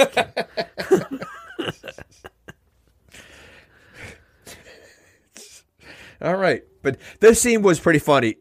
No, oh no, that scene is the funny. But if if you if you've ever had children, you know what it's like when they're screaming like that, and you're trying to to teach them. So I mean, you could definitely relate to it. But the stuff he did when he gets angry and give, I, I- just I it was very funny. and sleep training, like that is the worst feeling in the That's world. what I mean. That's to- 100%. yeah, It's it's it's very difficult. yeah, and when it's not your kid, I wouldn't do it either. I would Yeah. not do that if somebody. No, asked you would not kid- do it, and it would be extremely annoying. Yeah, Like if it's your own kid, like you want to cry, if it's someone else's, you're like, shut that kid up. let's just talk about this whole scene, and then we'll talk about like the other what the other people are doing. But how about when he goes, "Let's find some of Jack's approved toys," because Greg loses it very quick. Like he goes from like zero to sixty. Oh yeah, and in the approved toys, an abacus, an Einstein puppet, which in a few mi- minutes Moses starts humping on the ground. how do you train a dog to do that? well, like like owner, they watch the owner. So, so you're saying that Jack humps puppets? No, that's not Jack's dog. That's uh, Oh, Dustin Hoffman? that's Dustin. That's no, their it's dog. Jack's. No, he Oh has no, Mr. no, it's Jinx. their dog, but it's not his toy. It's not his toy. Oh, so you're saying the dog watches Dustin Hoffman hump everybody, so that's what Yes. the dog learned. Okay, I gotcha. Okay. And then he just like is freaking out. Somehow the baby is like, first of all, the baby when the baby gets out, the latch opens up and he's like gone. Greg can't find him throughout the house, and then the kid finds a glue and is just putting the glue on the ground. How fa- how, how fast is the kid moving that Je- uh, that Greg can't find him? And he's not going to hear the kid. Like I almost feel like is the kid deaf? because he, he- like he really because he he obviously knows sign languages. He teaches them sign language, but ha, ha, he's like very quiet. The kid. That's true. He really doesn't And- say anything throughout the movie. No, nothing except for when he curses. You know, that's the only thing. But I mean, like, and and the fact that how does he not hear a kid? Like the kid would talk or cry or Google Gaga, like nothing, nothing. And No, he was just plays putting with his hands in glue. glue. And how did the kid open the glue? Twist top. Okay, first of all, when you twist it, it just opens the top of it. It doesn't pour out like that. if you remember the old Elmer's glue. Although this is Jack's baby, so you know he uh, probably yeah, has tools. that's what I mean. he knows everything. But no, just the fact that his first go to is to turn it upside down, squirt it on. It's all over his hands. And then Roz tells Greg to put a little rum in the bottle and it worked. He freaking, the baby just has the whole bottle. And within seconds, the timing of them getting home and just seeing this baby watching. Oh, dude, what was the baby watching? Scarface. Scarface. Scarface. well, and don't forget, he, Greg already cursed at this point, right? He did, yeah, asshole, yeah. So yeah, so so what? First of all, why does the kid say it the way he says it? ass. Ooh. It's it's like kind of weird how he says it, right? It's Very I mean, it doesn't make sense like why he would say it the way he says it, unless No. did they like maybe they cut it like cut it so it's like first he says s and then he whole they have to like do this way he doesn't curse. Oh, maybe I don't know. I'm sure it counted because they basically said that it was like the record for curses by a minor for DreamWorks, but I don't know. know. But what, why? why wouldn't they have like Goodfellas on or something like that? Like just to have that'd be a funny reference. They already did the Tom Collins. Oh, for De Niro. from- well, you, what you so you're saying that the, seeing De Niro on screen no, put Would- Pesci on screen. Why do we have to see Pacino? that, that, that would be a little weird. I mean, that's like was it? What, what movie was it? Uh, Last Action Hero with Rambo. Was it when? what- no, it wasn't was one of those- Stallone as the Terminator. Okay, all right, all right. what movie was that? That was in Last Action here in the video Oh, store. it was okay, okay, okay, Stallone was uh, Terminator Judgment Day. okay. I love all those movies. Wow. great, that's an un- underrated movie. Ugh. Yeah. No, no. I'm not, he, don't say asshole. Tadpole. Tadpole. Jack's mole. Jack has a big mean mole. I can't believe they did that. That was that was pretty funny. That was That pretty was funny. really funny. Jack's mole. And then in the other scenes, you have uh, Jack and Bernie are getting the RV fixed, and it's Jorge, Isabel's son, who looks eerily similar to Greg. Bushy eyebrows. very, very, I, yeah, very similar. But back to Jack's mole. Do you think that that was totally ad libbed? Oh, uh, maybe. I don't know. But then, do you think like De Niro, like Offset, was like, "Listen, to me, you say something like that ever again, like like like De Niro like threatened him afterwards." Like, I'll break your fucking kneecaps. Nobody talks I've had, about. I've had this my whole life. No one talks about this. I know. Or maybe they, maybe he just had, he had to riff it, and then once they watched it on the dailies, maybe De, De Niro's like, okay, that's funny. So I'm sure Because they did it- a ton of takes. Oh, 100 percent, and that like that seems like something that would be a total ad lib. Like it just seems Yeah. very funny. And then we kind of talked about it when he comes home. Oh well, before we get to the fully them coming home, again, how this is where again Jack is so creepy in this movie. The fact that he's staring at him, thinking about his age, thinking about when Ben Stiller could have sex with him. Which again, if you do the math, Ben Stiller didn't they say he lost his virginity at 19? So Ben Stiller in this movie is supposed to be like 34, 35, which I guess kind of tracks. It's not really his age, not even close. Right, right, right. No, He's definitely I, a lot I mean, older by But then. so he was 15 at the time, right? No, or how old is he at the time? No, Jorge's 15. Right, He lost, okay. Uh, Greg lost Virginia at 19. Okay. They call him a late bloomer. Yeah, yeah. Nice, nice by the parents to. But I mean, but like, that. but they, I mean, it was a very funny joke. But then why did he look so familiar? Like they, they really like they should have had a picture of the father somehow that looked like Ben Stiller. They like did somewhere, like- later. They showed a picture of the father. Oh yeah, the baseball player, Rusty. Oh yes, okay, okay, duh, okay. It All right, is him, right. yeah. No, no, Okay. it's cool. yeah, but no, Jack again. How creepy! He pulls out a pen camera, snaps. Can I ta- do you mind if I take a photo? Why would he How do weird. that? Well, well, okay. Jack gets creepy with this kid. I mean, he invites him to a party. So I know I mean, exactly. I'm saying, but why is Jorge letting know. this happen? He's got to know this guy might be grooming me for something. Yeah, it was it, it was a little weird. I mean, it was very weird. Um, Yeah. yeah. and and that pen, I thought it looked like one of the things they had in Men in Black when they erased their memory. It did, yeah. I thought he was like shoot, like gonna. I didn't realize it was a pen, uh, a camera at first. I thought he was like gonna like shoot him with something. I like I, I didn't like didn't look like a camera at all. Yeah, and the, and the fact that the photos were like f- perfect, like flaw. I know he's in the CIA and everything, but then when they get home, we have the bottle, the Scarface. Mister Jinx is getting humped by Moses. like as soon as they walk in, He wasn't fighting it though. Do you think it's possible though? For like- other animals to have sex with each other. Yeah, well, a dog. I mean, that's what happened at the Island of Doctor Moreau, right? Never saw it.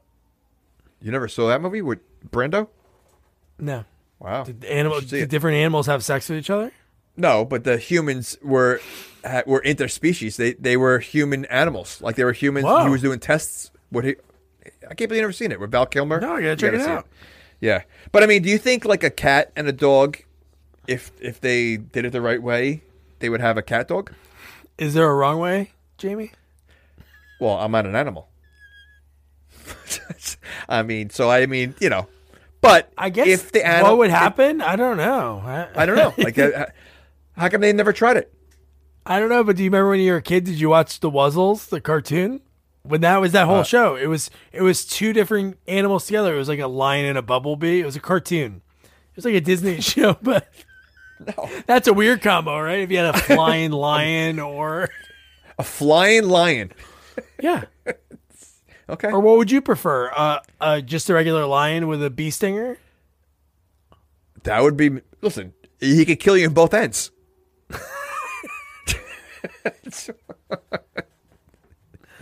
Oh, that's great. so then Jack is getting just he's getting it from all sides at this point. And then another funny scene, like whenever I, I always love scenes when there's one thing happening and it, people are having a conversation and then somebody else is listening and thinking it's about what they think, but it's not the same thing.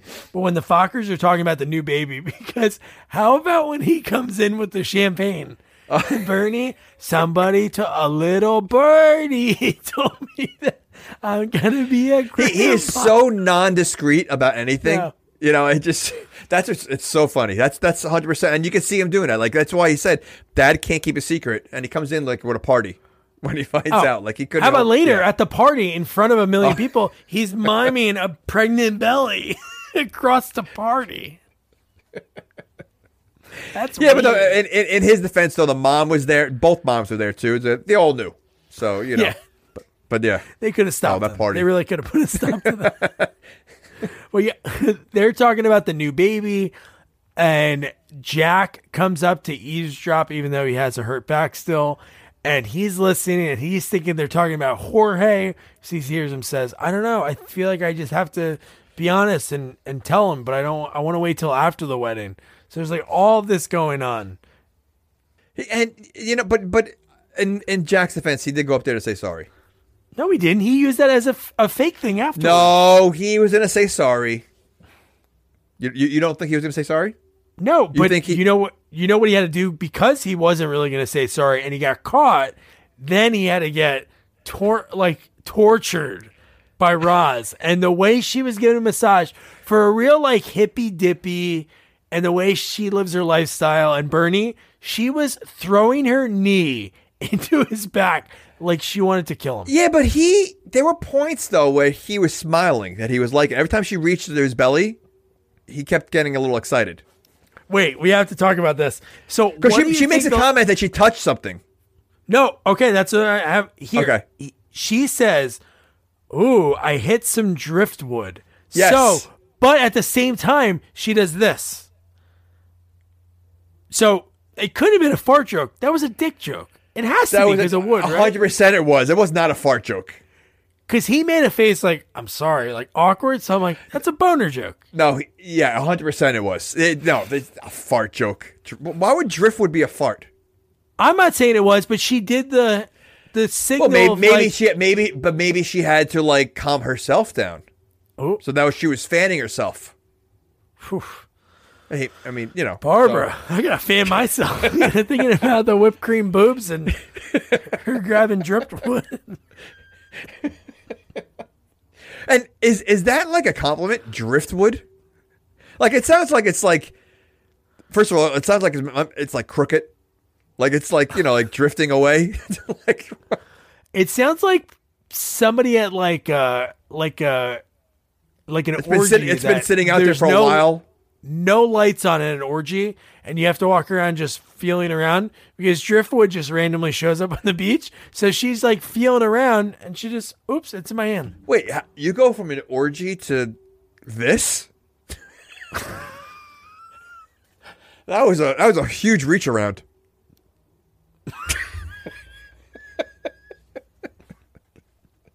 I think you just complimented Mr. De Niro. Bobby. They don't call him Bobby for nothing. Go on, Bobby, for that. I don't So know what that makes. That makes no sense. I like it. Go with it. I, I, so I love when Greg comes in and he like sees it through the window. He stops it, And she was like, "Oh, it's just helping him out. I wanted to fix his back." And he looks at her. and He goes, "You were riding him like Seabiscuit." So you you gotta assume that f- the Fockers are swingers. Oh, 100 percent. Okay, and I I want to say that I think that uh, Dina was was all in all in ready to go. She hasn't I been think- touched. Remember the remember the when they're I know. talking. She says, "Oh, we do it on our anniversary." Anniversary. Well, she has Well, no, special she started na- she- yeah, Yeah. on anniversary, and then she paused. No, I think I think that Barbra Streisand totally groomed her, and they were ready to swing. If if De Niro was you know had his head right, they would have been swinging. At the end of the movie, that could have happened because she offered that advice, and maybe that That- that is led true. to something. Well, he got excited at the end. He he became like a little kid at the end. De He Niro. was totally yeah. He he changed, but now we have to talk about where he gets crazy. Like obviously, taking a picture of Jorge was super crazy, but after this, when he fixes his own back walking and he like cracks his back and he oh. goes into the RV. Oh. Wait, the the way he does it though, like he's in so much pain, he's crunched over. He literally cracks his back and then walks completely like normal, like as a tough guy. Like he just like it's almost like Mel Gibson with his shoulder, like when he swings it in Lethal Yeah. Weapon, like he pops it and it, he, he cracked his back and like nothing happened. He just ready to go back. Like does that happen? Like your back is that out of whack that just a little crack and you're you're good to go? I don't know about a back. Maybe like shoulder out of place. no, shoulder finger right, out of place. Correct, correct. But a Not back, is like that's like vertebrae and discs. Yeah. that's like a serious thing. Yeah, but this is when he goes pure like CIA psycho. Not for nothing. When the fact that he had, fact that he's retired and he, he sets up how I know he has a lot of money, obviously, because the Winnebago's a lot of money. How much more money? It would almost be double the price of the Winnebago to add a secret lair. That's way too big for that Winnebago. How do you That- how do you add a, room. how do you add a secret lair? I don't know. Like who who who adds it? Like is there a company out there that adds secret lairs? Like how maybe do you I- maybe how- has like a James Bond Q, like in James Bond, he has a guy that he can call. But I, it's insane. That whole thing okay? is just I, I would assume that would also take a very long time to make. That's not like you know something like so like it- like I want to know where do you get something like that because that RV is very new. He, so he Yeah, must have a guy. He, he has a guy. And there was a million blinking lights in there. If you notice, they always have like those blinking lights that they're not even buttons to touch, but Oh. everything was blinking. He had so many switches and buttons in that thing. Yeah, it, it looked like it looked like a cockpit of an airplane. Like it had like Oh, all yeah. these different yeah, and then the TV comes down the screen. Yeah, and I love that he's on the phone with Foxtrot and he's Santa. His call name's Santa. I love that he goes, I need a full DNA write up on one Jorge Villalobos and Greg Focker. And he goes, All right, that'll take a week. And the guy goes, Negative, I need a 12 hour turnaround. And the guy goes, Okay, Santa out. I'm like, What? So so how much pull as a retired guy does he have? Like is he really retired? I don't know, See, he but he might has a six and a half day poll that he can change. The guy says it's going to take a week. He goes, 12 hours. He's pretty high up. He's pretty high up.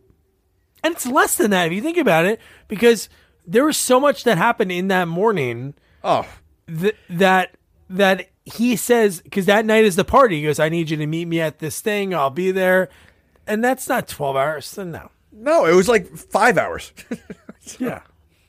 And then how about when he when Greg because he's told to go to the secret lair to meet with Jack.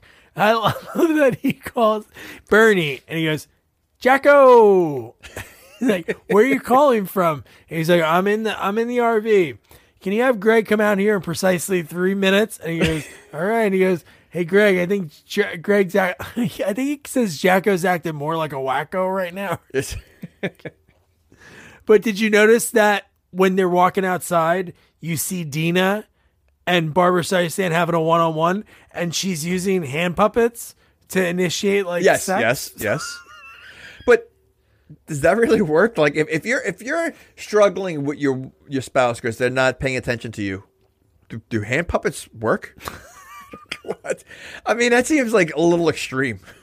That seems that's crazy. I mean, because because it wasn't even conversation. She was basically having the hand puppets have sex? Yeah. It's so stupid. Maybe Roz gets her rocks off on that. How would you? How do you like to be touched by Jack? And she's taking mental notes for later after they groom him for swinging. Well, considering that, so the hand puppets had sex while Dina was reenacting it, plus it had sex with the dog. so really, the hand puppets have the most action than anyone in the movie. They'll have to go on Maury Pro- Povich if they get pregnant. so then we get Greg. So Greg has to go out to see Jack. Jack tries to get him to admit to being Jorge's dad without really asking him. And then he's able to get a DNA sample from him, puts it into a lab. And then as soon as Greg leaves, when it's like, that was kind of weird, like you see him walk out, he calls Jorge. And like, How do you have said, his number? Where did he get his number from? Yellow pages, white pages. That had to be around then, right? So he knew his last name too. He happened to know his last name. Well, he did because he called him Villalobos when he called uh, Foxtrot One. Yeah, how knew did he it. know his last name? Isabel? Maybe they said Isabel's last name. So he he somehow figure out his name, knows his phone number, and Jorge has no problem. Like, yeah, sure, I'll go. Like, no, like, like, how bizarre is that? Well, listen, Jorge's father. He never met his father. He's lonely. He's got- sees Jack as a father figure. Maybe, maybe he just attaches himself to Andy Man. That is true. Maybe yeah. This guy's looking out for me. He cares for me. He's That could invited me. He probably doesn't go to any parties. His mom is constantly out drinking. Banging. banging. Understandably. So this poor kid is, you know what, gets invited to his first party. Yeah. I mean, enough for nothing. Look at the way he looks like. He looks like a caveman. He does. and then uh, at the party, you see like all a bunch of Fockers, and like we talked about with the scene when what's his name, uh, Bernie's like miming the pregnancy thing, so she knows that that the whole family pretty much knows. And then when Jack brings Greg over to meet Jorge, what a weird scene because the whole time he has his hand on his Yeah. shoulder while Yeah. he's talking like, "Hey, do you see each other? Does he look like a young Jewish Marlon Brando to you?" It's like, "What?" and, and and he like he doesn't really explain what he's trying to do, and then he leaves him there. So like, what are they supposed to do? Like it was just weird. It was uh, yeah, it was just didn't make sense. I was hoping for more Fockers, like you know, like to see like a couple like crazy uncles or something. Just like it, like they really you didn't see any other family members. I mean, you saw a bunch of people there, but like I expected like the whole point is that you have a bunch of Fockers in one in one place. I'm sure there's a deleted scenes. I'm sure there was because you know the thing with Stiller, he has a lot of those buddies. I was hoping for that too. Like even like his movies, like I I really enjoyed this movie, but I like his movies where he has buddies because I think sometimes his buddies, like Rob Corddry in The Heartbreak Right. Kid, I think their relationship's really funny. But no, you're right. That'd have been a great moment to have. anyway, Jack Black, goofy. he was good buddies with Jack Black. just Jack being Black could have been a goofy or just be, hundred percent. Like I just think it would have been it would have been funny, just like something because the whole point was Jack didn't want to go there dealing with all the Fockers in one room, and there was like nothing that came out of that. nothing. Like it was like a normal No. party. Yeah, But the one thing that I did have to ask you about, so obviously we're not in the CIA, right? You're not in the CIA. I well if I was I can't tell you. That's true. That's true. How about the fact that Jack goes into the bathroom, he like puts the vial into the Tom Collins, and then he walks out, and there's a guy in a waiter uniform with, well, I guess it's just a Hawaiian shirt for the restaurant, and then he has the waiter tray, and he says like with fresh lemons, sque- squeezed lemons, and that was like the code. They switch. What about the other people working there? Wouldn't they be like, hey, hey, Tommy, get a load of that fucking guy. He doesn't work he? here. right? Do they do that? Like CIA? op- Can't they just meet in the parking lot? Why do they have to do it right in front of when, people? if you went through the kitchen, you would see like three guys tied up in the corner. oh, wow. That's how the CIA does it. You know, not that I know firsthand. Oh, I'm just saying. wow. It's Very revealing. It would be great if he gave it to the wrong person, like he gave it to like a regular waiter. Yeah, yeah, one of the Fockers is drinking it, and he's like, he has the thing. He's like, hey, I want a prize. See, a, a Focker. We need more Fockers. We needed more Fockers. Besides Bernie, my other favorite scenes in this movie are the truth serum. So this whole part when you get Greg in the bathroom and Jack like confronts him about Jorge and then he looks in the mirror and he sees Jack holding like a needle behind him. And the fact that Greg, who's a nurse, sees that, and ha- no matter what, even if you're a nurse or not, you think it's kind of weird. The fact that he gets him with the old, hey, is that some tartar sauce on your shirt? and and and he's assuming that he had tartar sauce. What if he didn't have any? Like uh, th- That's, I, was thinking I'm that not- too. I'm gonna guess that he didn't. He probably didn't have any tartar sauce. So the fact that he's looking is ridiculous, and the fact that he knows. Listen, he know at this point he knows Jack. He knows Jack's always up to something, and the fact that he sees something behind his back, he's holding it behind his back, and he's still gonna fall for something. Like you, you know what? Focker should have been smarter than that. Yeah. No. Should have. 100%. It would have been funny if Jack got stuck with the truth serum, and then we have a whole different speech. Yeah, he goes to do it, and somebody like opens a door. A Focker opens one of the bathroom That's- doors, hits him. The thing goes into his own neck. That would have been good. Yep. See, see. we need. I'm telling you, we need. We needed more Fockers. Hmm. That would have More That whole scene would have been good. More Fockers. Can never I enough just enough love. Fock- I- can't have enough. Fockers. I, I just love his first lines of the truth serums. He says to his wife, Hey, preggers. And then right after that, he looks at the little kid and he says, Ooh, look at you in that little red outfit. You look like a little devil baby. Put you on a can of ham. Well, okay. So I have a question about truth serum. I mean, I've never had it. I don't. I'm assuming you haven't. But No. one, does it make you like drunk? Because he's acting very drunk. And two, Yeah. if it is a truth serum, does he always like call his wife preggers? like so, like everything out of his mouth right now should be like liar, liar. Like everything should be the truth right now. Yeah. right? Like that's okay. I don't know. I just I, I can't imagine it acting drunk. Like I don't know. Like I don't, first of all, Yeah, it's know almost like he's drugged. He is drunk, but he's Well, like he is drugged. slurring a little bit. But like seriously, how does a truth serum work? Like I can't I can't fathom that if I if someone gives me that truth serum that all of a sudden I just start telling the truth. Like it's just so bizarre. Like I wonder if there is there really a truth serum out there? I don't see how it's possible, but there's probably so many things we don't know about that they can just do. Well, I'll I'll tell you right now, I would not want anyone that I know have a truth serum because I don't want to know what they really think about me. Whoa. and his speech is so great when he has to go up for a speech. And I love when he was talking about his beautiful wife and he loves her. And people always say, look at the, your, you know, your future mother-in-law to see what your wife is going to look like when she gets older. And he goes, I love, he goes, Dina, Dina, Bobina, Banana, Fana, Fomina. And then he even says, and, and when it comes to Dina, I'm a looking and I'm a liking. I like it. well, he also talk. Doesn't he talk about his wife's boobs? Yeah. That's that's the first thing he says, like in front of everybody. So that's.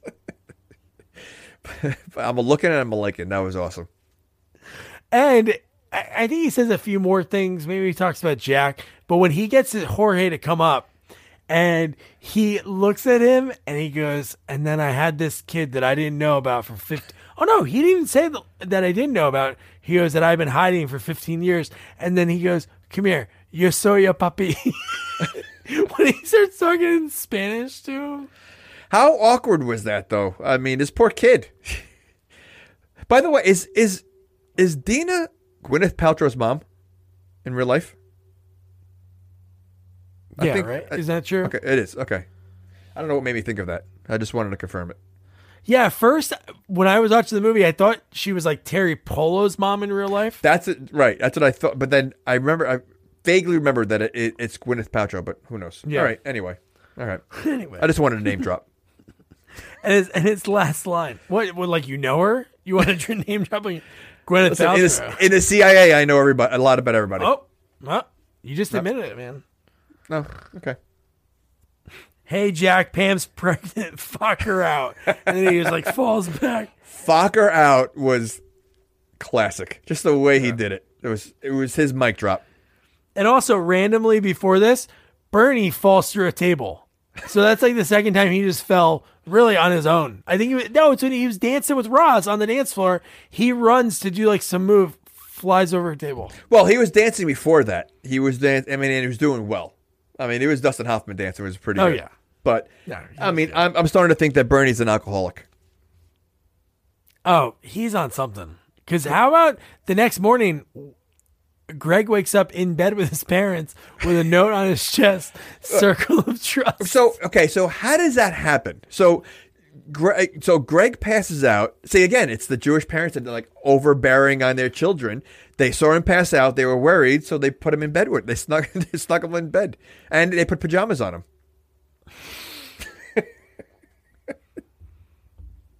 they were did- all pretty they- hammered. But do you think like, I mean, they're they were drunk too. Yeah. Just saying. Did it get weird? Accidents happen. I thought you were the waiter. You're the Tom Collins CIA waiter.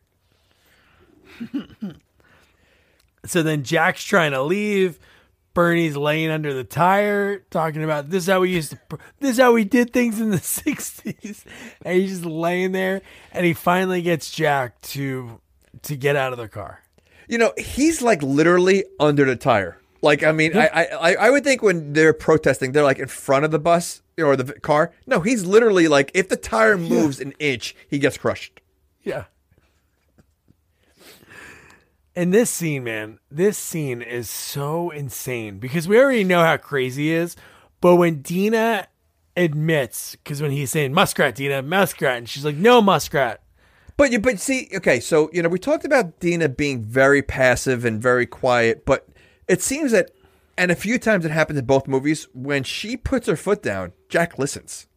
Yeah. So it makes me think, why doesn't she do it more often? Like, so she might be partly to blame why Jack's the way he is, because she doesn't say anything, because he listens to her every time she gets a little upset. Yeah, she should li- she should probably open her mouth more, but she Yeah. threw him under the. Not this wasn't a little thing like, Well, no, oh, he's this- eavesdropping. They made him feel like crap. I mean, they literally they all attacked him. I oh mean, Oh my God, and, and like, I, I don't know if that was the right place considering he was getting attacked by everybody. You'd think his wife would stand up a little bit, but no, she she was just as bad as they were. it was pretty insane what he did. The the whole scene. I have the clip, but I can add it later. But the fact that she goes, "You truth serum, Greg," and then she goes, "This is exactly like what you did to my junior prom date." So, uh, so a a sixteen year old. Yeah, That's sick. I'm sensing a pattern here when it comes to him. Sixteen I year old Jorge. and he and he has a soundproof door in the RV. I said he could easily kill someone no one can hear. Hmm? Just saying, there might be more to him. He might be like a Dexter. Dexter, yeah, or like Joe from you. Oh, very. Yeah, I can see that. Then we get a little fight. Uh, Bernie's gonna fight Jack uh, Focker style. he takes What is his uh, sandals off. Well, I guess it's sort of like his capoeira because he takes his sandals off and he Yeah, starts but, like but, dancing. but didn't his wife or someone say he's only been doing it for a couple of weeks? yeah, yeah, he did. And I mean, De Niro doesn't seem phased at all because, and he pretty much dodges everything. Like, like the, the one punch he does, like he just literally was not like you know. I think he, I think De Niro could have killed him. Well, he said that. He goes, just so you know, as soon as I engage, I I don't stop until the target is destroyed or something like crazy. well, he is crazy. This whole He scene- is, but but Dustin Hoffman's pretty crazy too. Yeah. but you see Jack get devastated here. Oh. Because right after the scene, he's devastated. He's devastated, and he kidnaps his grandson. That's kidding.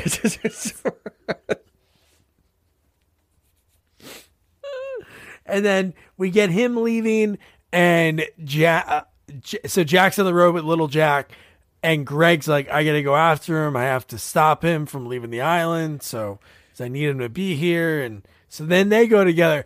And how about again? Bernie, a, a nice dad. He wants to help out. He goes, I gotta come with you. I know this island like the back of my hand. And he goes, Man, this map isn't making any sense. And the first joke in your head, right? You think, Oh, the old the map's upside down joke. And he goes, Yep. Well, Dad, that's a map of Detroit. That was pretty funny. That was pretty funny. oh God. And then they both get arrested, which Well, what? First of all, where are they? I thought they were in Florida. Somewhere in Florida. Yeah. Well, they're on an island though, right? Yeah, they are. I guess it's called an island. I guess they are an island. I guess that's true. Somewhere, I don't know where. Are there islands off of Florida that's considered Florida? I don't think so. Well, there's Florida Keys, so maybe it's down there somewhere. Maybe one of the keys. Little island, Coconut, All right. Coconut Grove, I think it's called. But no, what are you? What are you going to mention? The cop that he's a full redneck from Arkansas? As- as- I- honestly, I was gonna, I wrote that down. I'm like, he does not fit the island profile no, at all. you get in that car. I told you get back in that vehicle. and then Dustin Hoffman is just trying to talk to him. He gets cuffed. Greg gets cuffed, and God. Well, they get cuffed and tased. Well, the later, well, not even getting tased. He's getting tased while Du- Dustin Hoffman has a gun pointed to his face. The guy's just ready to shoot both of them. And I think that's the coolest thing about it because you expect, because Jack, the CIA guy that knows everything, when he turns around because he gets the phone call that it's Rusty Bridges is the guy, the Right. Do you- baseball player. Do you think that an RV can turn around like that without flipping over? No. it does like a donut. That is no way that's going to happen. And why did he have to do it that hard? I mean, once he realized, you know, why couldn't he just like slowly turn around? Like, like what was like the? Why did he have to speed and do it? Well, I think his little Jack was his moral compass because he gave him a little look and a point. He did, but and what was the- made him change? Okay, so he can't he can't slowly. s- I mean, he does have a baby aboard, so I mean that that easily could have crashed. I mean, why did he have to like spin out? And what let's not rush? forget the bait. Well, exactly, but the baby was in the front seat, which is a no-no. That is true. That's illegal. And he's was there a seatbelt on? I was. I don't even think there was a seatbelt on him. There, No, he was had just in a he was in a car seat, car seat. Yeah. Okay. front facing. You fly through that windshield, and it's cl- uh, probably bulletproof glass, shatterproof, so that baby will just turn into like a, a an egg. You just Oh, well, again, so the fact that it's car, the the RV is spinning out, the the this kid's in the seat, he would have went flying. yeah. Okay. But but like I was mentioning, like when he shows up, you're thinking, oh, CIA, he's gonna talk his way out of it. That Arkansas guy, he was like, no nonsense. He looks at No it, goes, nonsense. Says here, reti- it says here retired, and then he like gives him some lip, and dude, he friggin' stun guns him like in seconds, and he starts shaking and falls to the ground. No, this that this not what I expected. You you figured he gonna, he's going to throw the card out there. You know, all right, everything. I'll take care of everything, like he did with the first movie. You know, with the Yeah. bomb threat. And nope. So No. thi- this this jail scene was pretty funny. There when- Before the jail scene, how about when they're searching through the car and the guy comes out, and he goes, Oh, "Hey, the- I found a rubber booby." What do you think? What do you think they're thinking when they f- they find that? Because they don't think it's you know for feeding. So what do you think? Like they think that that's something he wears? Like Yes, and are what are they, where are they taking this kid? Child services? Because I, they, this kid's got to be going somewhere, like within seconds. They they don't usually like say like, oh, let me get somebody else to pick up. They have a guy that has a young kid, even though it's his grandkid, with a booby in the car. That's pretty crazy. And what if they hit a button? What if they're searching that? They hit a button. Hey, what's this do? They open up the secret lair. That's got to be illegal. What he has? There's got to be some illegal I, stuff I in would. I would think so, but uh, wouldn't they be questioning why there's only one booby? Because there is only one Yeah. booby in that thing. There is.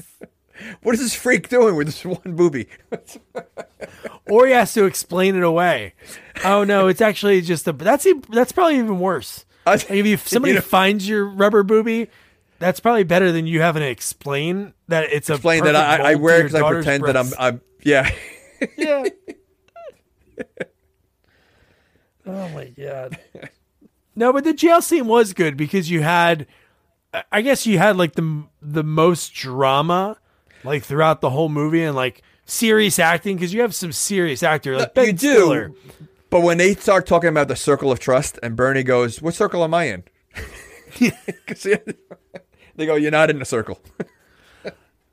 Yeah, and then Greg says both of you aren't in my Yeah. circle of trust, and you have to earn your way back into it. just how serious when they start talking about circles of trust and just how serious Greg is, and just the way it's just so funny. It's like it's like Yeah. it's just the stupidest thing, but the most important thing. But I did like the judge is gonna get them out. It's the Larry David's dad from Curb and Yep. Roz but you is, think it's uh, because Bernie being a big time lawyer, and that's not why they got out. it's not because it's because of Roz. Roz is the, like the real hero of this movie. She really is. She is. She fixes. She, She- she- saves Jack's I was gonna say she saves the marriage. She definitely knew about the baby and helped, you know, with that. She's got them out of prison. Like she's she's a big time dealer. yeah, she's the best. You know. She is. Roz, baby. now, but I do like when uh, Cedric Yarbrough, who like right after this is on Reno 911, within like probably around the same time Reno 911 got picked up and was on Comedy Central. But Ben's like, we're gonna stay in here a little bit longer, and they close the door. All right, we're gonna have the wedding next week, and it's like next week, and then he's having all these demands, and He has be in my balls all of a sudden. Life? Oh, dude, yes. Yeah. But but see, like he like he he had these same balls at the end of the first movie. Like like he got him after he, you know Jack calmed down and like so like what what happened between that movie and this movie where he he kind of reversed and went back to the beginning of being scared of Jack again. Like you know like he he kind of squashed that at the end of the first movie. Yeah, Remember no, he he should have. He was doing kung fu in the Yeah, he should have probably built on that, but Yeah. then you wouldn't have this movie. Like you could have a sequel Well- with him being the strong character. Like listen that could have been that could have been funny like the him and Jack Yeah. battling now a little bit more you know an even an even kill. I forget the third movie, but maybe they do that. I don't know. I don't remember the third one at all, and I I'm not in a rush to see it. I remember Jessica Alba being a love interest sort of of Ben Stiller in the movie. I couldn't tell you. I just Something know it's like Little Fockers. Little fuckers. Are, are is Dustin Hoffman in the third one? No. Oh, I think they're. I think they are both in it. Maybe not as much as, but I think they are both in it. Okay. They sort of have to be, you know. So, how about if you wanted to move the wedding up, and your father-in-law said, "Okay, fine, but I have the officiant of your wedding, and it's your your your soon-to-be wife's ex." That I, I don't know. It- it- I feel like it was so unneeded to do. Like it was just again to to use the first movie, but like it just didn't make sense. Uh, Honestly, I didn't think it was that funny. Like I didn't. I don't think, it was funny. What I thought was funny was him playing the pan flute the perfectly. that, that, that that was the the Zelda thing, right? Was that Yeah. it was, it's Yeah. called a pan flute? yeah, How do you know? it was in a South Park episode.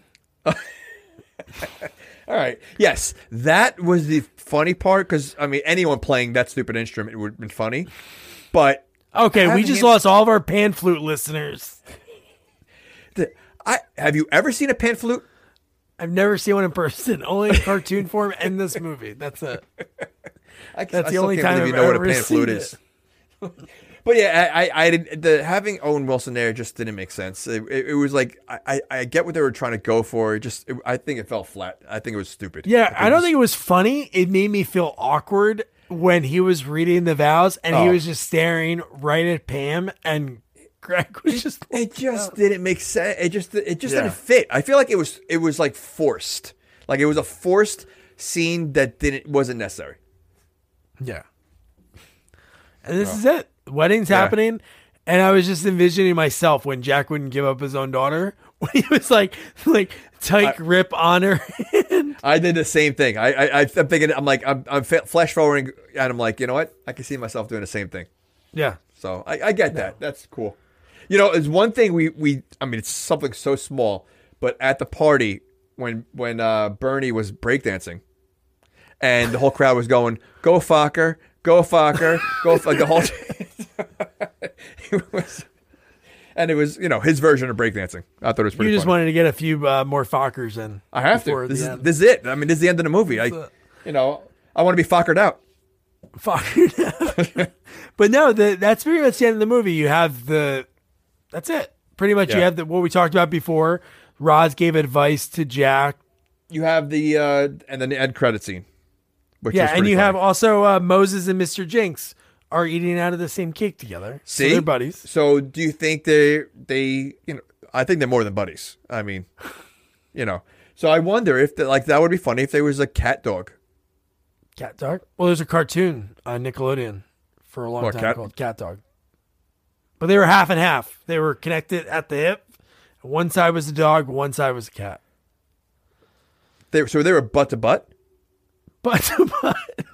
How did they go to the bathroom? it's true. It was like human centipede, but in cartoon. But but in reverse, it was human centipede in reverse, reverse. So they had to go to the bathroom. I don't know. They were they. Uh, wait, they were born that way. I don't remember the. I don't remember the origin story of the show. Wait, so th- th- there's literally a cartoon with a dog facing one way and a cat facing another way. Called Cat Dog. Are the feet facing the same way as the heads? Uh, yeah, Like how- they're like it's like Okay, so then how would they how would the they walk anywhere? Well, they have to decide who's going to go the right way. But two feet would be walking backwards at all times. You can walk backwards. Okay, that seems very weird. It very it seems very weird for a kid show. Yeah, very weird. Okay, So you're talking about the end credit scene, and I thought that was really funny. Like I love each person going in Yep. and kind of like terrorizing the kid, giving him cake, as much cake as he wants. Bernie telling little Jack to be a protester, and then Jack's full of shit. He's going. I was dying when he did that. That was great. Well, why why is he letting little Jack watch this? because it's all all that's going to do is reinforce the bad behavior. Exactly. It'll be the second time that he saw all of this. Yeah, and and you you know the kid's doing the every single time now But Bernie. That was awesome. But Greg's was good too. I loved his when Oh. he like the oh, the whole thing he did. Yeah, we're actually faking the pregnancy just so we can get married earlier. And little Jack, never tell Big Jack about that I was actually getting high when you let yourself out and you got the bottle. And I'm like, whoa. And then he's like, I know you're there. But he was wearing the outfit. Oh, was that on the wedding night? I It was the wedding, but so you're telling me they left the kid in that room while they had a house full of people, and the Yeah. kid was alone the entire time? Because think about how much time in between each person going in there, between the mom, the dad, and Focker. That's a long time. This kid and the kid was up the whole time, so he wasn't sleeping at all. So like that's bad parenting. It was a house full of trusting Fockers. And Jack is full of shit. And Jack is full of shit. Well, that was Meet the Fockers. I gotta go to my co-host Jamie. Would you recommend somebody watch this movie? Um, I yeah, I you have to. I mean, you know, if you're a fan of the first one, you have to watch the second one. It definitely. I think you know what I think. If you watch it the first time, you know, if you've never seen it before and you've seen the first one, you know, you're definitely gonna like it maybe better. Um, but I agree with you.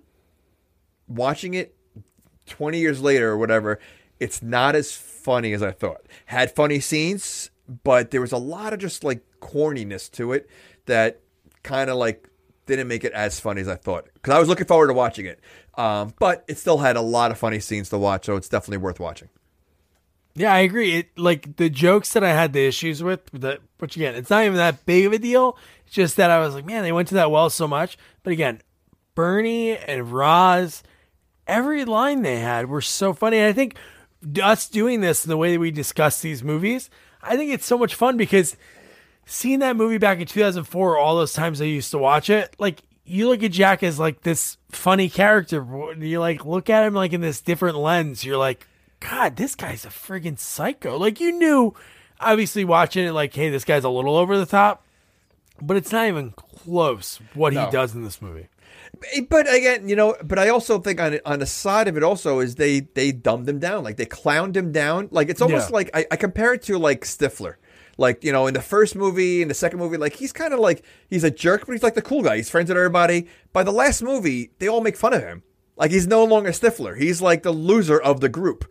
And like so like they changed his whole persona and same thing with Jack. I feel like again, Jack's not gonna wear this booby one booby thing and like it just it just it became a little too corny on some of the stuff and took away the fear I, I feel like it took away the fear of Jack a little bit. Yeah. Well, it's sequels. You know, you gotta something's got to change. Somebody's got to change.